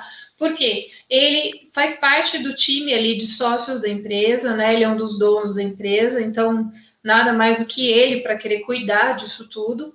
E ele já é o diretor comercial da DBA Corp. Então ele já tinha essa prática de receber determinados e-mails que eram encaminhados pelo formulário ali do site da empresa e fazia esse direcionamento. Então, ele já estava acostumado a isso. E ele já também está inserido em diversos comitês relacionados e tudo mais. Então, é um perfil também bem legal para se colocar é, nessa posição. Tem muitas empresas também que é, acabam destacando um funcionário em questão que tem um perfil como pessoa interessante, né? Bem assim, de intermediação, de negociador e tal. E aí acabam investindo nessa pessoa, pagam cursos extras sobre privacidade e proteção de dados, certificações para que ela aprofunde um pouco mais seus conhecimentos aí e possa ajudar a empresa nisso, né? Ah, lembrando aqui, só para fechar essa, essa resposta, é, o encarregado, ou o DPO, como o pessoal gosta de chamar, ele não precisa ser um contratado externo tá, da empresa. Você não precisa contratar um escritório, uma pessoa, uma empresa de fora para exercer esse serviço, tá, para exercer esse trabalho. É, tem muitas empresas e profissionais bem gabaritados é, prestando serviço como DPO as a Service, né, que é a nomenclatura que o pessoal está chamando, mas não necessariamente isso pode ser o mais adequado para sua empresa agora. Você pode resolver é, contratar esse tipo de profissional, de serviço, e acabar gastando dinheiro que você não precisa nesse momento. Então, a LGPD está começando. Muitas vezes a sua empresa nem sequer tem ideia do volume de solicitações que vai receber dos usuários. Se a sua empresa não lida com o consumidor final, né, não é uma, uma empresa B2C, não tem um volume grande de solicitações de pessoas físicas, dificilmente você vai precisar contratar um encarregado externo, né, terceirizado. Vale mais a pena você destacar um funcionário para exercer essas funções, tá? Essa é a minha visão, é a minha opinião. Tem várias outras aí cada um uh, acha mais interessante ir por um viés, tá? Eu, queria só complementar, Bia, eu, eu, até referendando o que a doutora Gisele falou, só lembrando, especificamente LGPD, né? Porque quando se fala muito assim, pessoal, vamos ler a lei, tá certo? Fala muito sobre o relatório de impacto, não tem... vamos ver a lei, a lei já fala o que é que tem. Então, por exemplo, a lei fala explicitamente quais são as responsabilidades do encarregado. A seu ponto de contato com a autoridade nacional, seu ponto de contato com os titulares de dados, quer dizer, o mundo exterior que vai questionar a empresa, ou uma pergunta simples, ou questionar isso, tá? Duas funções. Três funções, a questão do treinamento, a lei coloca isso, e a quarta é qualquer outra é, é, é, atividade que a, a organização dê. Então, na realidade, você tem que escolher esse encarregado de acordo com a característica da empresa. Né? Então, no caso aí, até pegando o exemplo da DBA Corp, quer dizer, ela não tem um contato direto com os consumidores, ela é uma empresa meio, né? mas ela pode e vai né, receber algum questionamento. E no caso, né, eu me lembro bem quando o Juarez começou, eu disse, Edson, eu devo fazer essa função, porque hoje todos os questionamentos que chegam né, pelo site, perguntas de, sobre serviços, essa coisa toda, eu já faço. Então, agora eu vou receber também também eventual questionamento. Então, veja a característica da sua empresa. Né? né? E uma sugestão que a gente sempre tem dado, né, quando dá essa recomendação e chega em conjunto com a empresa, essa implementação do encarregado, né, para a gente seguir exatamente a lei, eu preciso de uma pessoa que faça isso. Eu acho que os órgãos públicos têm sido felizes quando colocam um ouvidor ou uma função semelhante. Tá? Eu, olha, pessoal, faz isso, espera daqui a seis meses e reveja. Né? Se você tem uma baixa demanda de, de, de, de, questionamentos aí, você vai continuar nessa, nessa, nessa solução. Se isso, por acaso, sua demanda for alta, talvez você precise rever essa pessoa ou a dedicação dessa pessoa. Isso aí. Muito bom. Obrigada, doutora Gisele e Edson. Nós temos outra pergunta agora que é do Emerson Garcia. Ele fala: Boa noite. Um simples cidadão pode se especializar em algum curso para operar o sistema de LGPD? E como realizar esse tipo de treinamento? Ainda ele fez uma observação no comentário dele. Faço essa pergunta porque trabalho com sistema de monitoramento, imagens de câmeras, e fico preocupado quanto a este dado, a imagem. Tá, eu vou começar a responder, mas acho que o Edson pode puxar bem, que o Edson até atua em, em questões de segurança da informação para condomínios até, né? É, eu entendo que sim, né, um, um, cidadão bem capacitado, ele pode é, se especializar nisso, né, em um curso, e operar alguns softwares que a gente já viu por aí no mercado, que tratam de questões é, da LGPD, né, não pode ser assim, qualquer pessoa tira do nada ali, vou dar um treinamento de um dia pronto, acabou, né? Não, a pessoa vai lidar com dados sensíveis, muitas vezes, dos indivíduos. Então, ele tem que entender é, que tipo de informação que ele está acessando, né? É, prontuário médico, é, RG, CPF, informação bancária, biometria. Ele tem que entender que ele não pode pegar aquela informação que ele está acessando tirar um print disso e mandar num grupo de WhatsApp. Ele não pode pegar essa informação, vasculhar por essa pessoa na rede social, mandar uma mensagem, adicioná-la. Então é preciso capacitar sim esse indivíduo em cursos relacionados à proteção de dados e privacidade para que ele entenda a sensibilidade da, da atividade dele, tá? Bem, eu, eu complemento, né? Falando o seguinte, né? É, quer dizer, qualquer pessoa pode, desde que, primeira coisa, você tem que entender profundamente né, a questão da lei dos conceitos. Tá? Na realidade, tem uma, é uma variedade né, de, de conceitos, e, e, e, assim, às vezes não está tão explícito, por exemplo, né, essa questão de segurança da informação, você vai bater lá na 27.002. Né? Então não vai ser uma coisa rápida aí, mas também que não, não, não, isso aí não vai ser um impedimento de alguém se dedicar a isso e conseguir. Né? E eu sugiro aquela questão, vai passo a passo aí, tá certo? Eu não sei como você ah, na, na, na, empresa assim, mas você siga passo a passo, se dedique. A gente tem muito material né, bom aí, tá certo? Disponível, às vezes até gratuitamente, né? Livros, eh, o material, lives, essa coisa toda. E no caso que você fala lá, trabalhe com a empresa monitoramento de imagem, né? Eu não sei exatamente se você, na tua empresa, você usa um outro serviço que é outra empresa presta, se é a sua empresa que presta isso. Então, seja lá qual for a situação, aquilo que eu falei, olha, eu preciso identificar quais são os titulares de dados pessoais. Né? Se eu, por acaso, eu faço esse serviço de monitoramento de imagem, né? É, por exemplo, posso fazer esse serviço de monitoramento de imagem para um condomínio, para uma empresa comercial, né? para fazer a segurança. Então, eu sou uma operadora daquela a daquela empresa principal. Né? Então precisa estar muito bem claro qual é a minha responsabilidade e lembre-se qual é a finalidade. Uma coisa é você colocar, por exemplo, imagem lá, câmeras, e a finalidade é a proteção, por exemplo, uma loja comercial, é a proteção da segurança, para né, contra roubo, contra até a, a, segurança das outras pessoas que vão lá, dos outros clientes. Né? Outra questão é você começar a identificar o comportamento de Edson que você reconheceu lá. Tem um exemplo muito simples simples. O metrô agora de São Paulo, né? Colocou, vai colocar 5 mil câmeras aí, e hoje ele está dizendo a finalidade é a proteção contra roubo, etc, etc.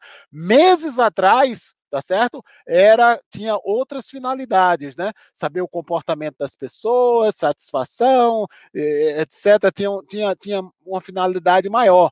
Né? Isso foi para a justiça, né? E uh, pelo menos aqui no, no, no nível desse, do, do, do Tribunal de Justiça aqui de São Paulo foi barrado. Olha, metrô, não está claro o que é que você quer. Não, eu vou filmar as pessoas. Não, você vai filmar as pessoas, tem que ter uma finalidade específica.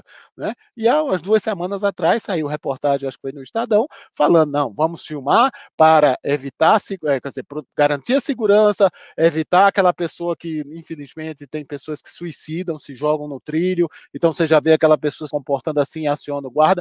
Então tem que ficar muito bem claro a finalidade para você fazer a amarração com a questão da base legal e poder estar adequado em conformidade com a lei. Muito bom. É, deixa eu ver se tem mais perguntas. Chegou pergunta para a gente, Alessandro? Acredito que sim, né? Acho que chegou no nosso direct do Insta. Vamos lá. Sem segurança da informação, pode acontecer a conformidade com a LGPD? Essa é fácil, Edson, não. É. É. Não, não pode. Eu ia responder essa. Ah, oh, de, de, desculpe, desculpe. Tá desculpe, responda aí. Retira o que corta. Pessoal, faz a edição aí, hein? Corta a minha resposta. Juarez, pode acontecer a segurança da informação? É, não é possível. Eu estou dizendo na teoria, né? Você tem, você tem a prática. É, né? Não é possível. Segurança da informação ela é fundamental para a LGPD.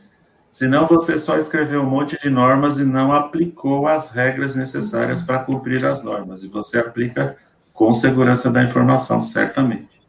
Ô, Juarez, você acha que uma empresa que já tem uma segurança da informação razoável, isso facilita a implementação da LGPD? Facilita. Facilita porque você já tem alguns procedimentos de segurança da informação e a LGPD vai fazer com que você revisite esses procedimentos e você vai reimplementá-los de uma maneira um pouco mais sofisticada, que é o jeito que a LGPD te pede. O Juarez, fazendo uma parte aqui, né? A minha experiência da gente trabalhar para fazer uma, uma, implantação da LGPD, né, para vocês, para a DBA Corp. É, eu, eu achei muito bem estruturada a parte de segurança da informação de vocês, né, quando a gente recebeu a documentação, Inclusive, a documentação jurídica, quando eu fui ver a, a documentação de segurança da informação que vocês encaminharam para o Edson também, é, eu já achei muito bem estruturado, né? As partes básicas lá, principais, já estavam bem estruturadas, então, assim, foi trabalhoso, lógico, é sempre trabalhoso, né? É complexo, mas não foi assim, pensar, caramba, vou ter que pegar do zero ali, ensinar, pegar a mãozinha do pessoal e vamos lá, o que é a política de segurança da informação, né? E explicar o porquê que precisa. Nossa, não, já estava muito bem definido, né? E, e, aí, então, a gente foi é, construindo mais, é, assim, não, não, mais documentações, né? Mais papelada, não foi isso, foi é, simplificar, foi enxugar, estruturar melhor, deixar a cara da, dos documentos da DBA Corp, né? inserir as questões de, da parte jurídica que precisava ter, criar termo de conformidade. É, a parte do Edson também ele desenvolveu muito bem, criando outras políticas e regulamentos e tal. Mas assim, é muito melhor até para a gente, né, como consultor, uhum. trabalhar com uma empresa que já tem pelo menos alguma coisa, né, que já está estruturado, está em andamento. Foi bem tranquilo. Existem outras empresas que, caramba, vira um trabalho assim, Hercúleo, parece uma caixa de Pandora, não é, Edson? É. E tem uma coisa, né, chamada que o pessoal fica vendo né, muita coisa no Google e fica dizendo coisa, né? E a gente, quer dizer, quando as pessoas, quando a empresa não tem uma, uma, uma, uma cabeça organizada, né? Porque, é, por exemplo, né, essa estruturação falando da DBA Corp aí, tem certeza que tem essa estrutura porque ela estava preocupada com a sua segurança, certo, Valdiores? Antes da LGPD, independente disso, vocês têm dados de clientes, dados financeiros, dados né, Concorda? Quer dizer, essa segurança ela existia, começou a existir antes da LGPD. Sim, é que, é que a gente tinha que seguir a norma do Banco Central, né? A norma do Banco Central ela veio antes da LGPD. Então, uhum. pela nossa característica de prestação de serviço, a gente já tinha que ter algum nível de segurança. Isso. Né? Então, a gente já tinha mecanismos de segurança implementados. Com a LGPD, esses mecanismos ficaram mais sofisticados. Então, a gente sofisticou mais esses mecanismos. Agora, eu diria para você que são mecanismos extremamente sofisticados, né? Para a gente uhum. ter que cumprir tanto a norma do Banco Central quanto a LGPD. E neste caso, a doutora Gisele até pontuou muito bem. É melhor você ter alguma política de segurança da informação do que não ter nenhuma. Uhum. Não ter nenhuma vai dar um trabalho gigantesco para você implementar, conscientizar, esse tipo de coisa. Tendo algum nível de política de segurança da informação já vai facilitar bastante.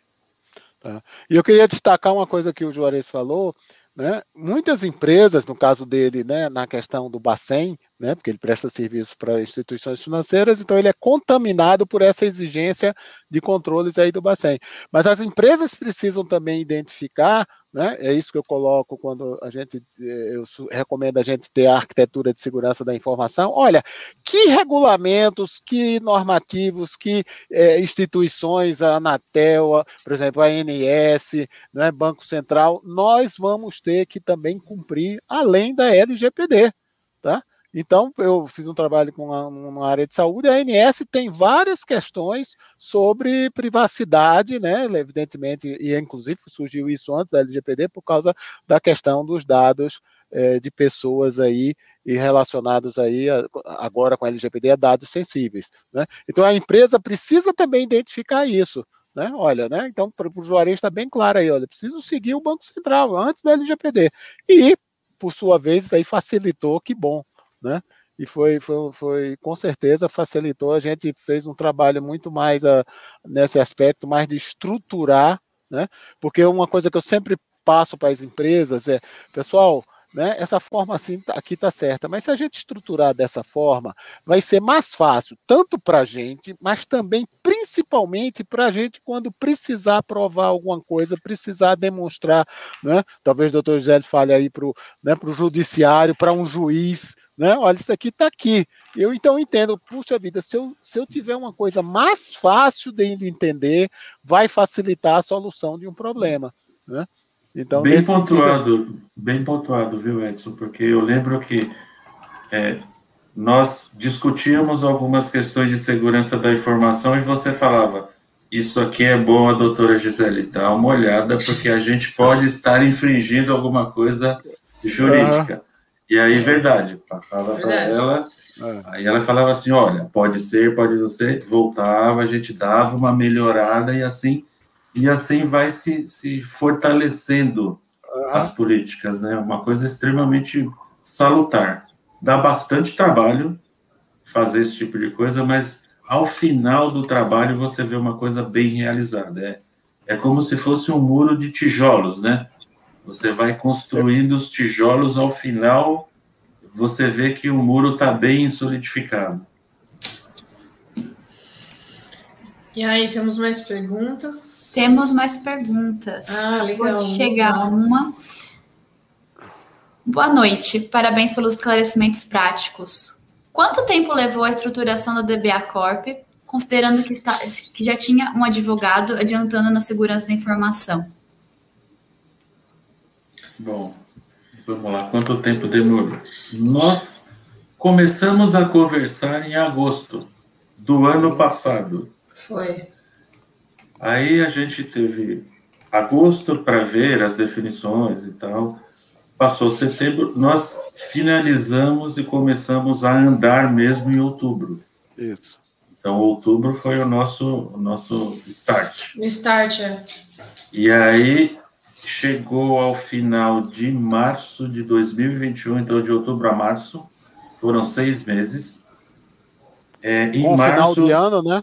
Isso, com, com final, final de, de ano. ano. Sempre férias, que sempre tem umas coisas aí. Aí teve, teve um delayzinho no final do ano, né? Mas assim, a gente é. continua trabalhando, os documentos é. que a gente tinha que analisar, a gente continua analisando. Então, é, a gente tira férias, fica embaixo do coqueiro lendo o documento de LGPD. É. Né? para poder dar de conta. coco na frente do monitor. Isso, para poder dar conta. Isso aconteceu realmente. Em março deste ano, acho que foi abril deste ano, foi em abril deste ano que a gente falou assim, gente, a gente está ok, agora nós vamos ter que implementar a política de segurança da informação lá dentro da DBA Corp, ela está pronta. E a gente ainda está implementando a política de segurança da informação. Então, assim, olha como a LGPD é dividida.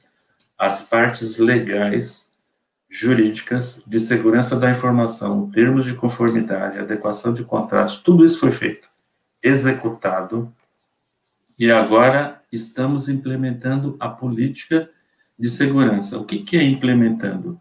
Lembra que a gente falou? Nós revisitamos as políticas de segurança, deixamos ela mais robusta E agora a gente está pegando norma por norma e reimplementando. Então, assim, é um trabalho que. É, o trabalho do ponto de vista jurídico e de segurança da informação, em menos de seis meses você não faz. Depende do tamanho da empresa, uhum. vamos dizer assim. Mas em menos de seis meses é muito difícil. De seis meses para frente. E agora é, nós estamos andando com as nossas próprias pernas, entre aspas, né? E a gente. Exatamente. É, o bom é assim: toda dúvida que a gente tem, mesmo depois do projeto fechado, a gente manda e-mail para o Edson, manda e-mail para a doutora Gisele e a gente tem o respaldo deles. É como se fosse uma consultoria que não acaba nunca, né? E não vai acabar mesmo, né? Doutora Gisele Edson, acho que a gente vai ficar é, eternamente assim. Então, assim, de maneira prática, em seis meses você resolve a parte legal e de segurança da informação.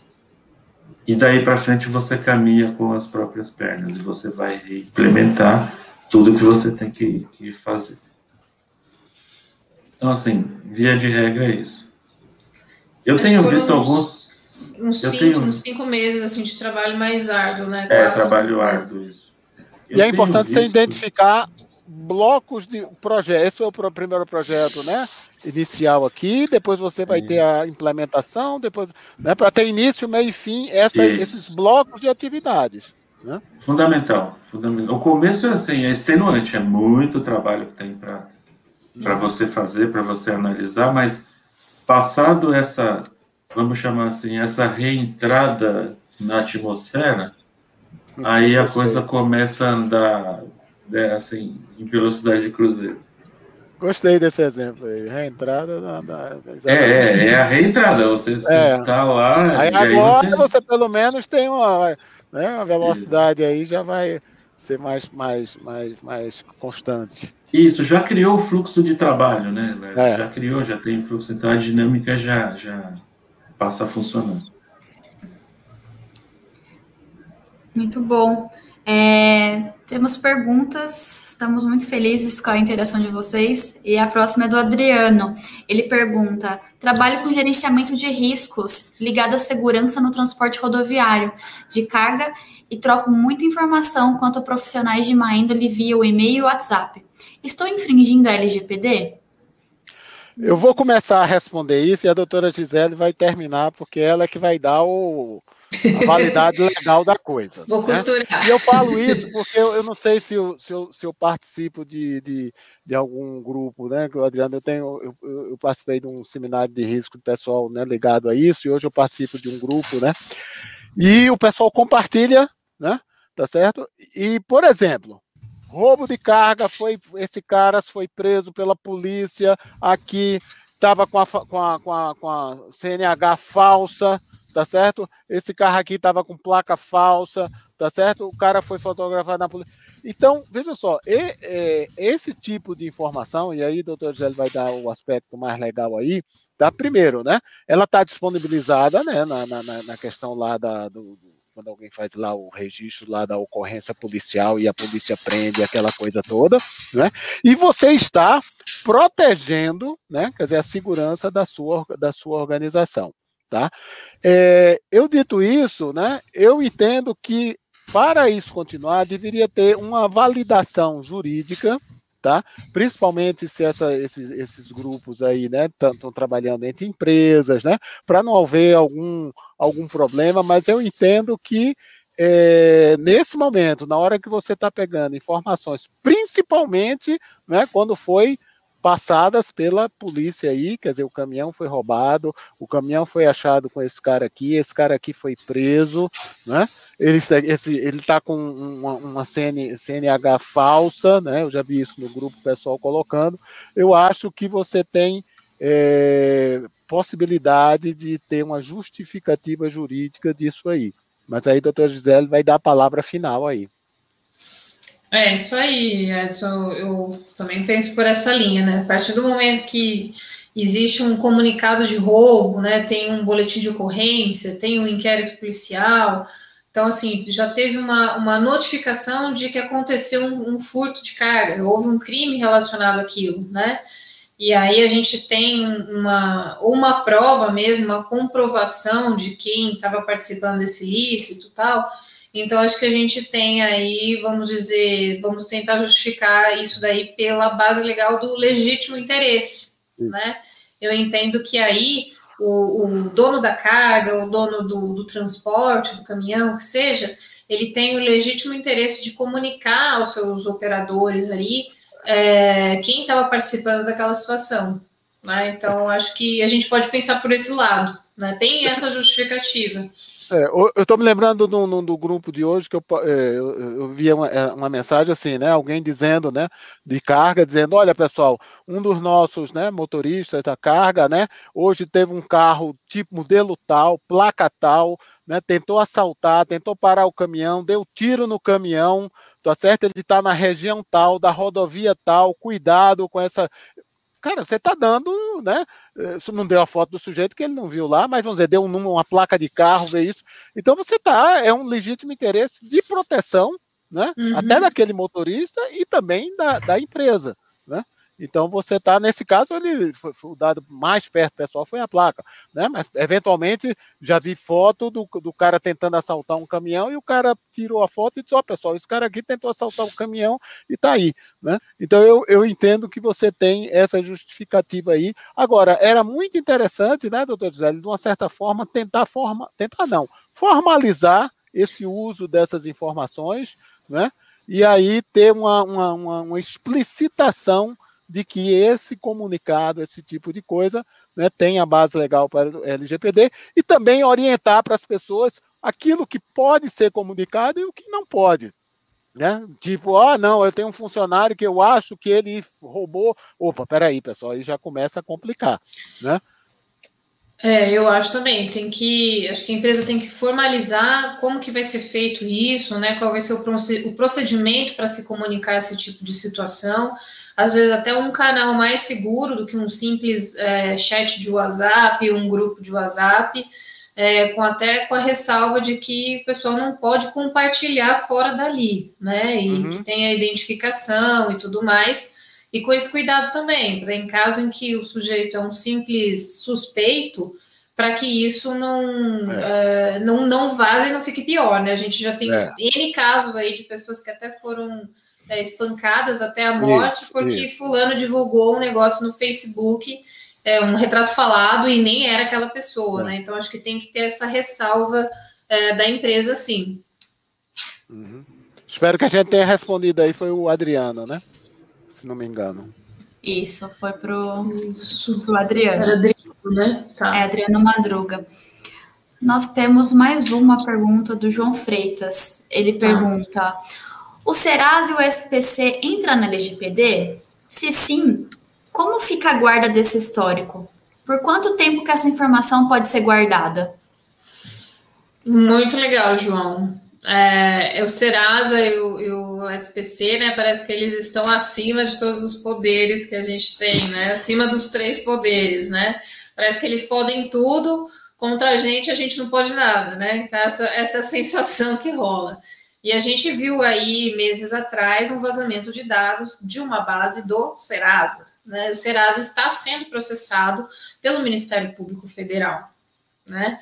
É, e, e a, uma das provas disso era que uma informação que vazou dessa base de dados tinha o um nome de um produto do Serasa. O Serasa oferta uma base de dados pessoais assim extremamente valiosa para diversos lojistas e empresas aí, né, do ramo que até enriquecem essa base e revendem. Então, assim, é uma infinidade de, de práticas comerciais que acontecem em cima da base do Serasa, né? Então, sim, atendendo a sua resposta, a sua pergunta, perdão, a resposta é sim, né? O Serasa também tem que se adequar à LGPD, o, SC, SCPC também, né? O SPC também tem que se adequar à LGPD. E, inclusive, quando saiu esse vazamento de dados aí do Serasa, eu fiquei estarrecido. Eu falei, caramba, se vazou do Serasa, que tem dados super sensíveis da gente, que dirá das demais empresas, né? Se o Serasa deu para a gente perceber que, opa, eu acho que eles não estão em conformidade, né, com a LGPD, não está muito bem assim, né? Imagina o resto do Brasil, né? Então, sim, eles têm que se adequar. É, se não se adequarem, tem as multas, sim. A gente está é, tá acompanhando essa ação que está tramitando contra o Serasa. E acredito eu que vai sobrar alguma coisa para eles, sim, né? Eles também são passíveis de multa em casos de vazamento, em casos de incidentes. Mais alguém fazer alguma observação com essa resposta? Quer Edson? matar, Edson? Não. Você já falou tudo. Apoiado. Agora o Serasa, né? O Serasa fala com o consumidor direto. Ô, Juarez, sua empresa é mais B2B. Precisa fazer LGPD? Precisa porque eu acesso o cliente do meu cliente. Se eu atender ah. a Serasa, eu tenho acesso aos dados da Serasa. Pronto. Então, aí, aí, gente, esse é o mantra do Juarez, hein? É. Decore essa frase, coloca no post-it, manda pro seu chefe. E aí, e aí, numa situação dessa, você pode entrar no bolo, né? Que ele vai Pode, pode. pode. É? E tem também o seguinte: você tem funcionários dentro da sua empresa. Eu não importa o meu modelo de negócios. É, eu tenho funcionários, eu tenho dados sensíveis dos meus funcionários, eu tenho é, vários dados sensíveis dele. Então, eu tenho que ter mecanismos de proteção contra o vazamento desses dados. Isso. Bom, Exatamente. eu acho que agora já deu nosso tempo, né? E estamos encerrando nossa live, chegamos ao fim dela. É, Para quem chegou na metade, não, não conseguiu né, acompanhar desde o comecinho, não se preocupem, a, a live vai ficar salva aqui no, no canal do, do YouTube. É, a gente agradece muito a participação de todo mundo. É muito importante quando vocês fazem essas perguntas, a gente fica muito feliz que vocês estão participando, que estão gostando. E compartilhem com, com alguém que acha que é do interesse, que está preocupado com a implementação da LGPD na empresa, porque realmente não importa se a sua empresa é, é grande ou média, pequena, todo mundo vai ter que se adequar. Então, compartilhe essa, essa live com quem você acha que precisa.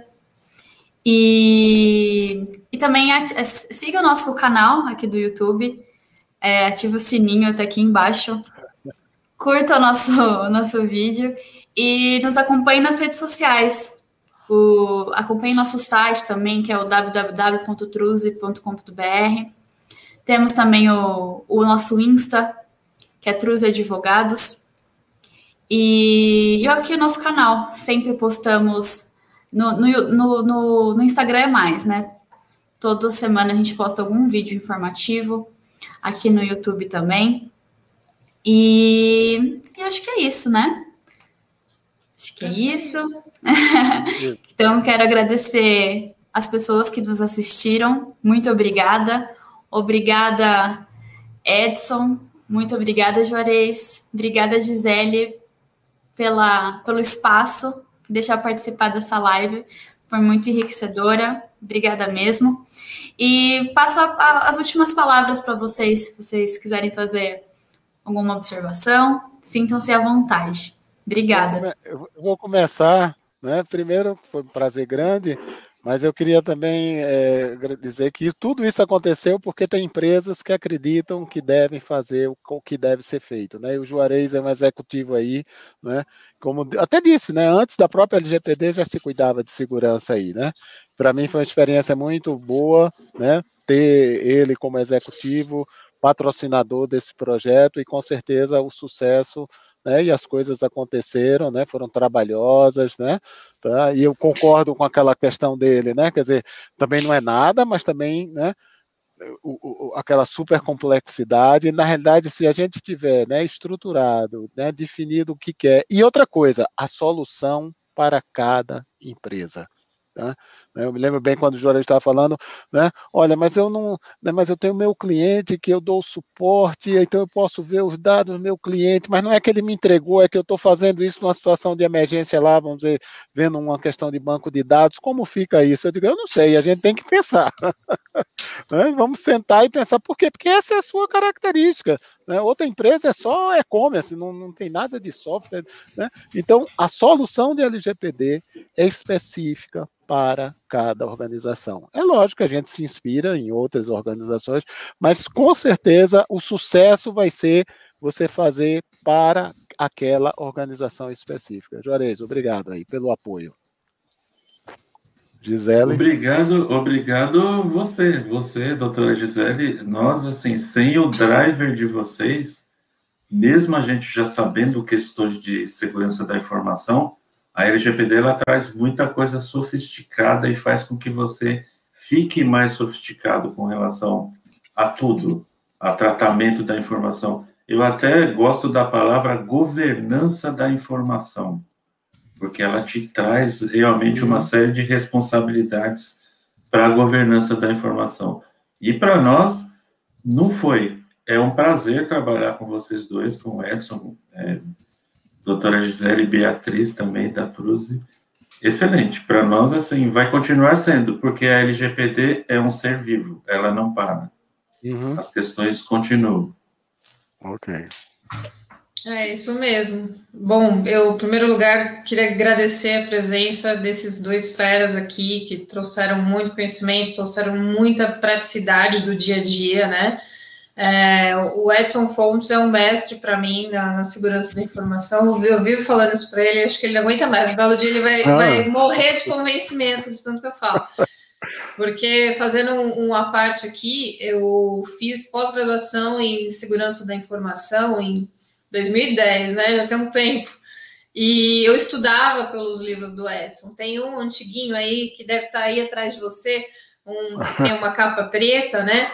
É, uhum. Que foi o meu beabá da, da SI na minha pós-graduação, né? E sempre o Edson Fontes era o, o, o autor top 5 é, na, no curso de pós-graduação.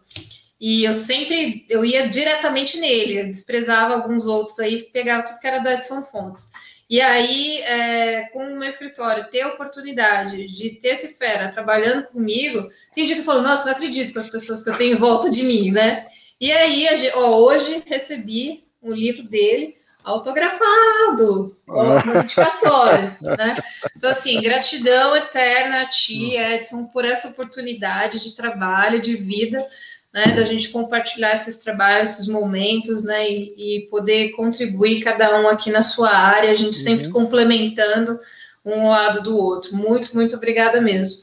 Juarez, muito obrigada pela tua participação aqui, pela tua abertura em topar a nossa primeira live organizada pelo escritório, né, sobre esse tema, né, você trouxe muito conhecimento prático, né? Tipo, a flor da pele, né? Trouxe a, a dor do, do, empresário aí é. da, na área da LGPD, o dia a dia. Acho que é muito importante a gente trazer isso para as pessoas, porque eu falo que tem muito especialista, né? Em LGPD.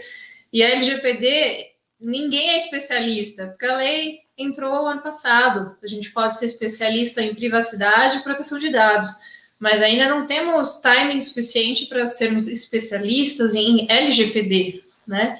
E, e, aí você abraçou o projeto na DBA Corp, aí levou isso à frente, né?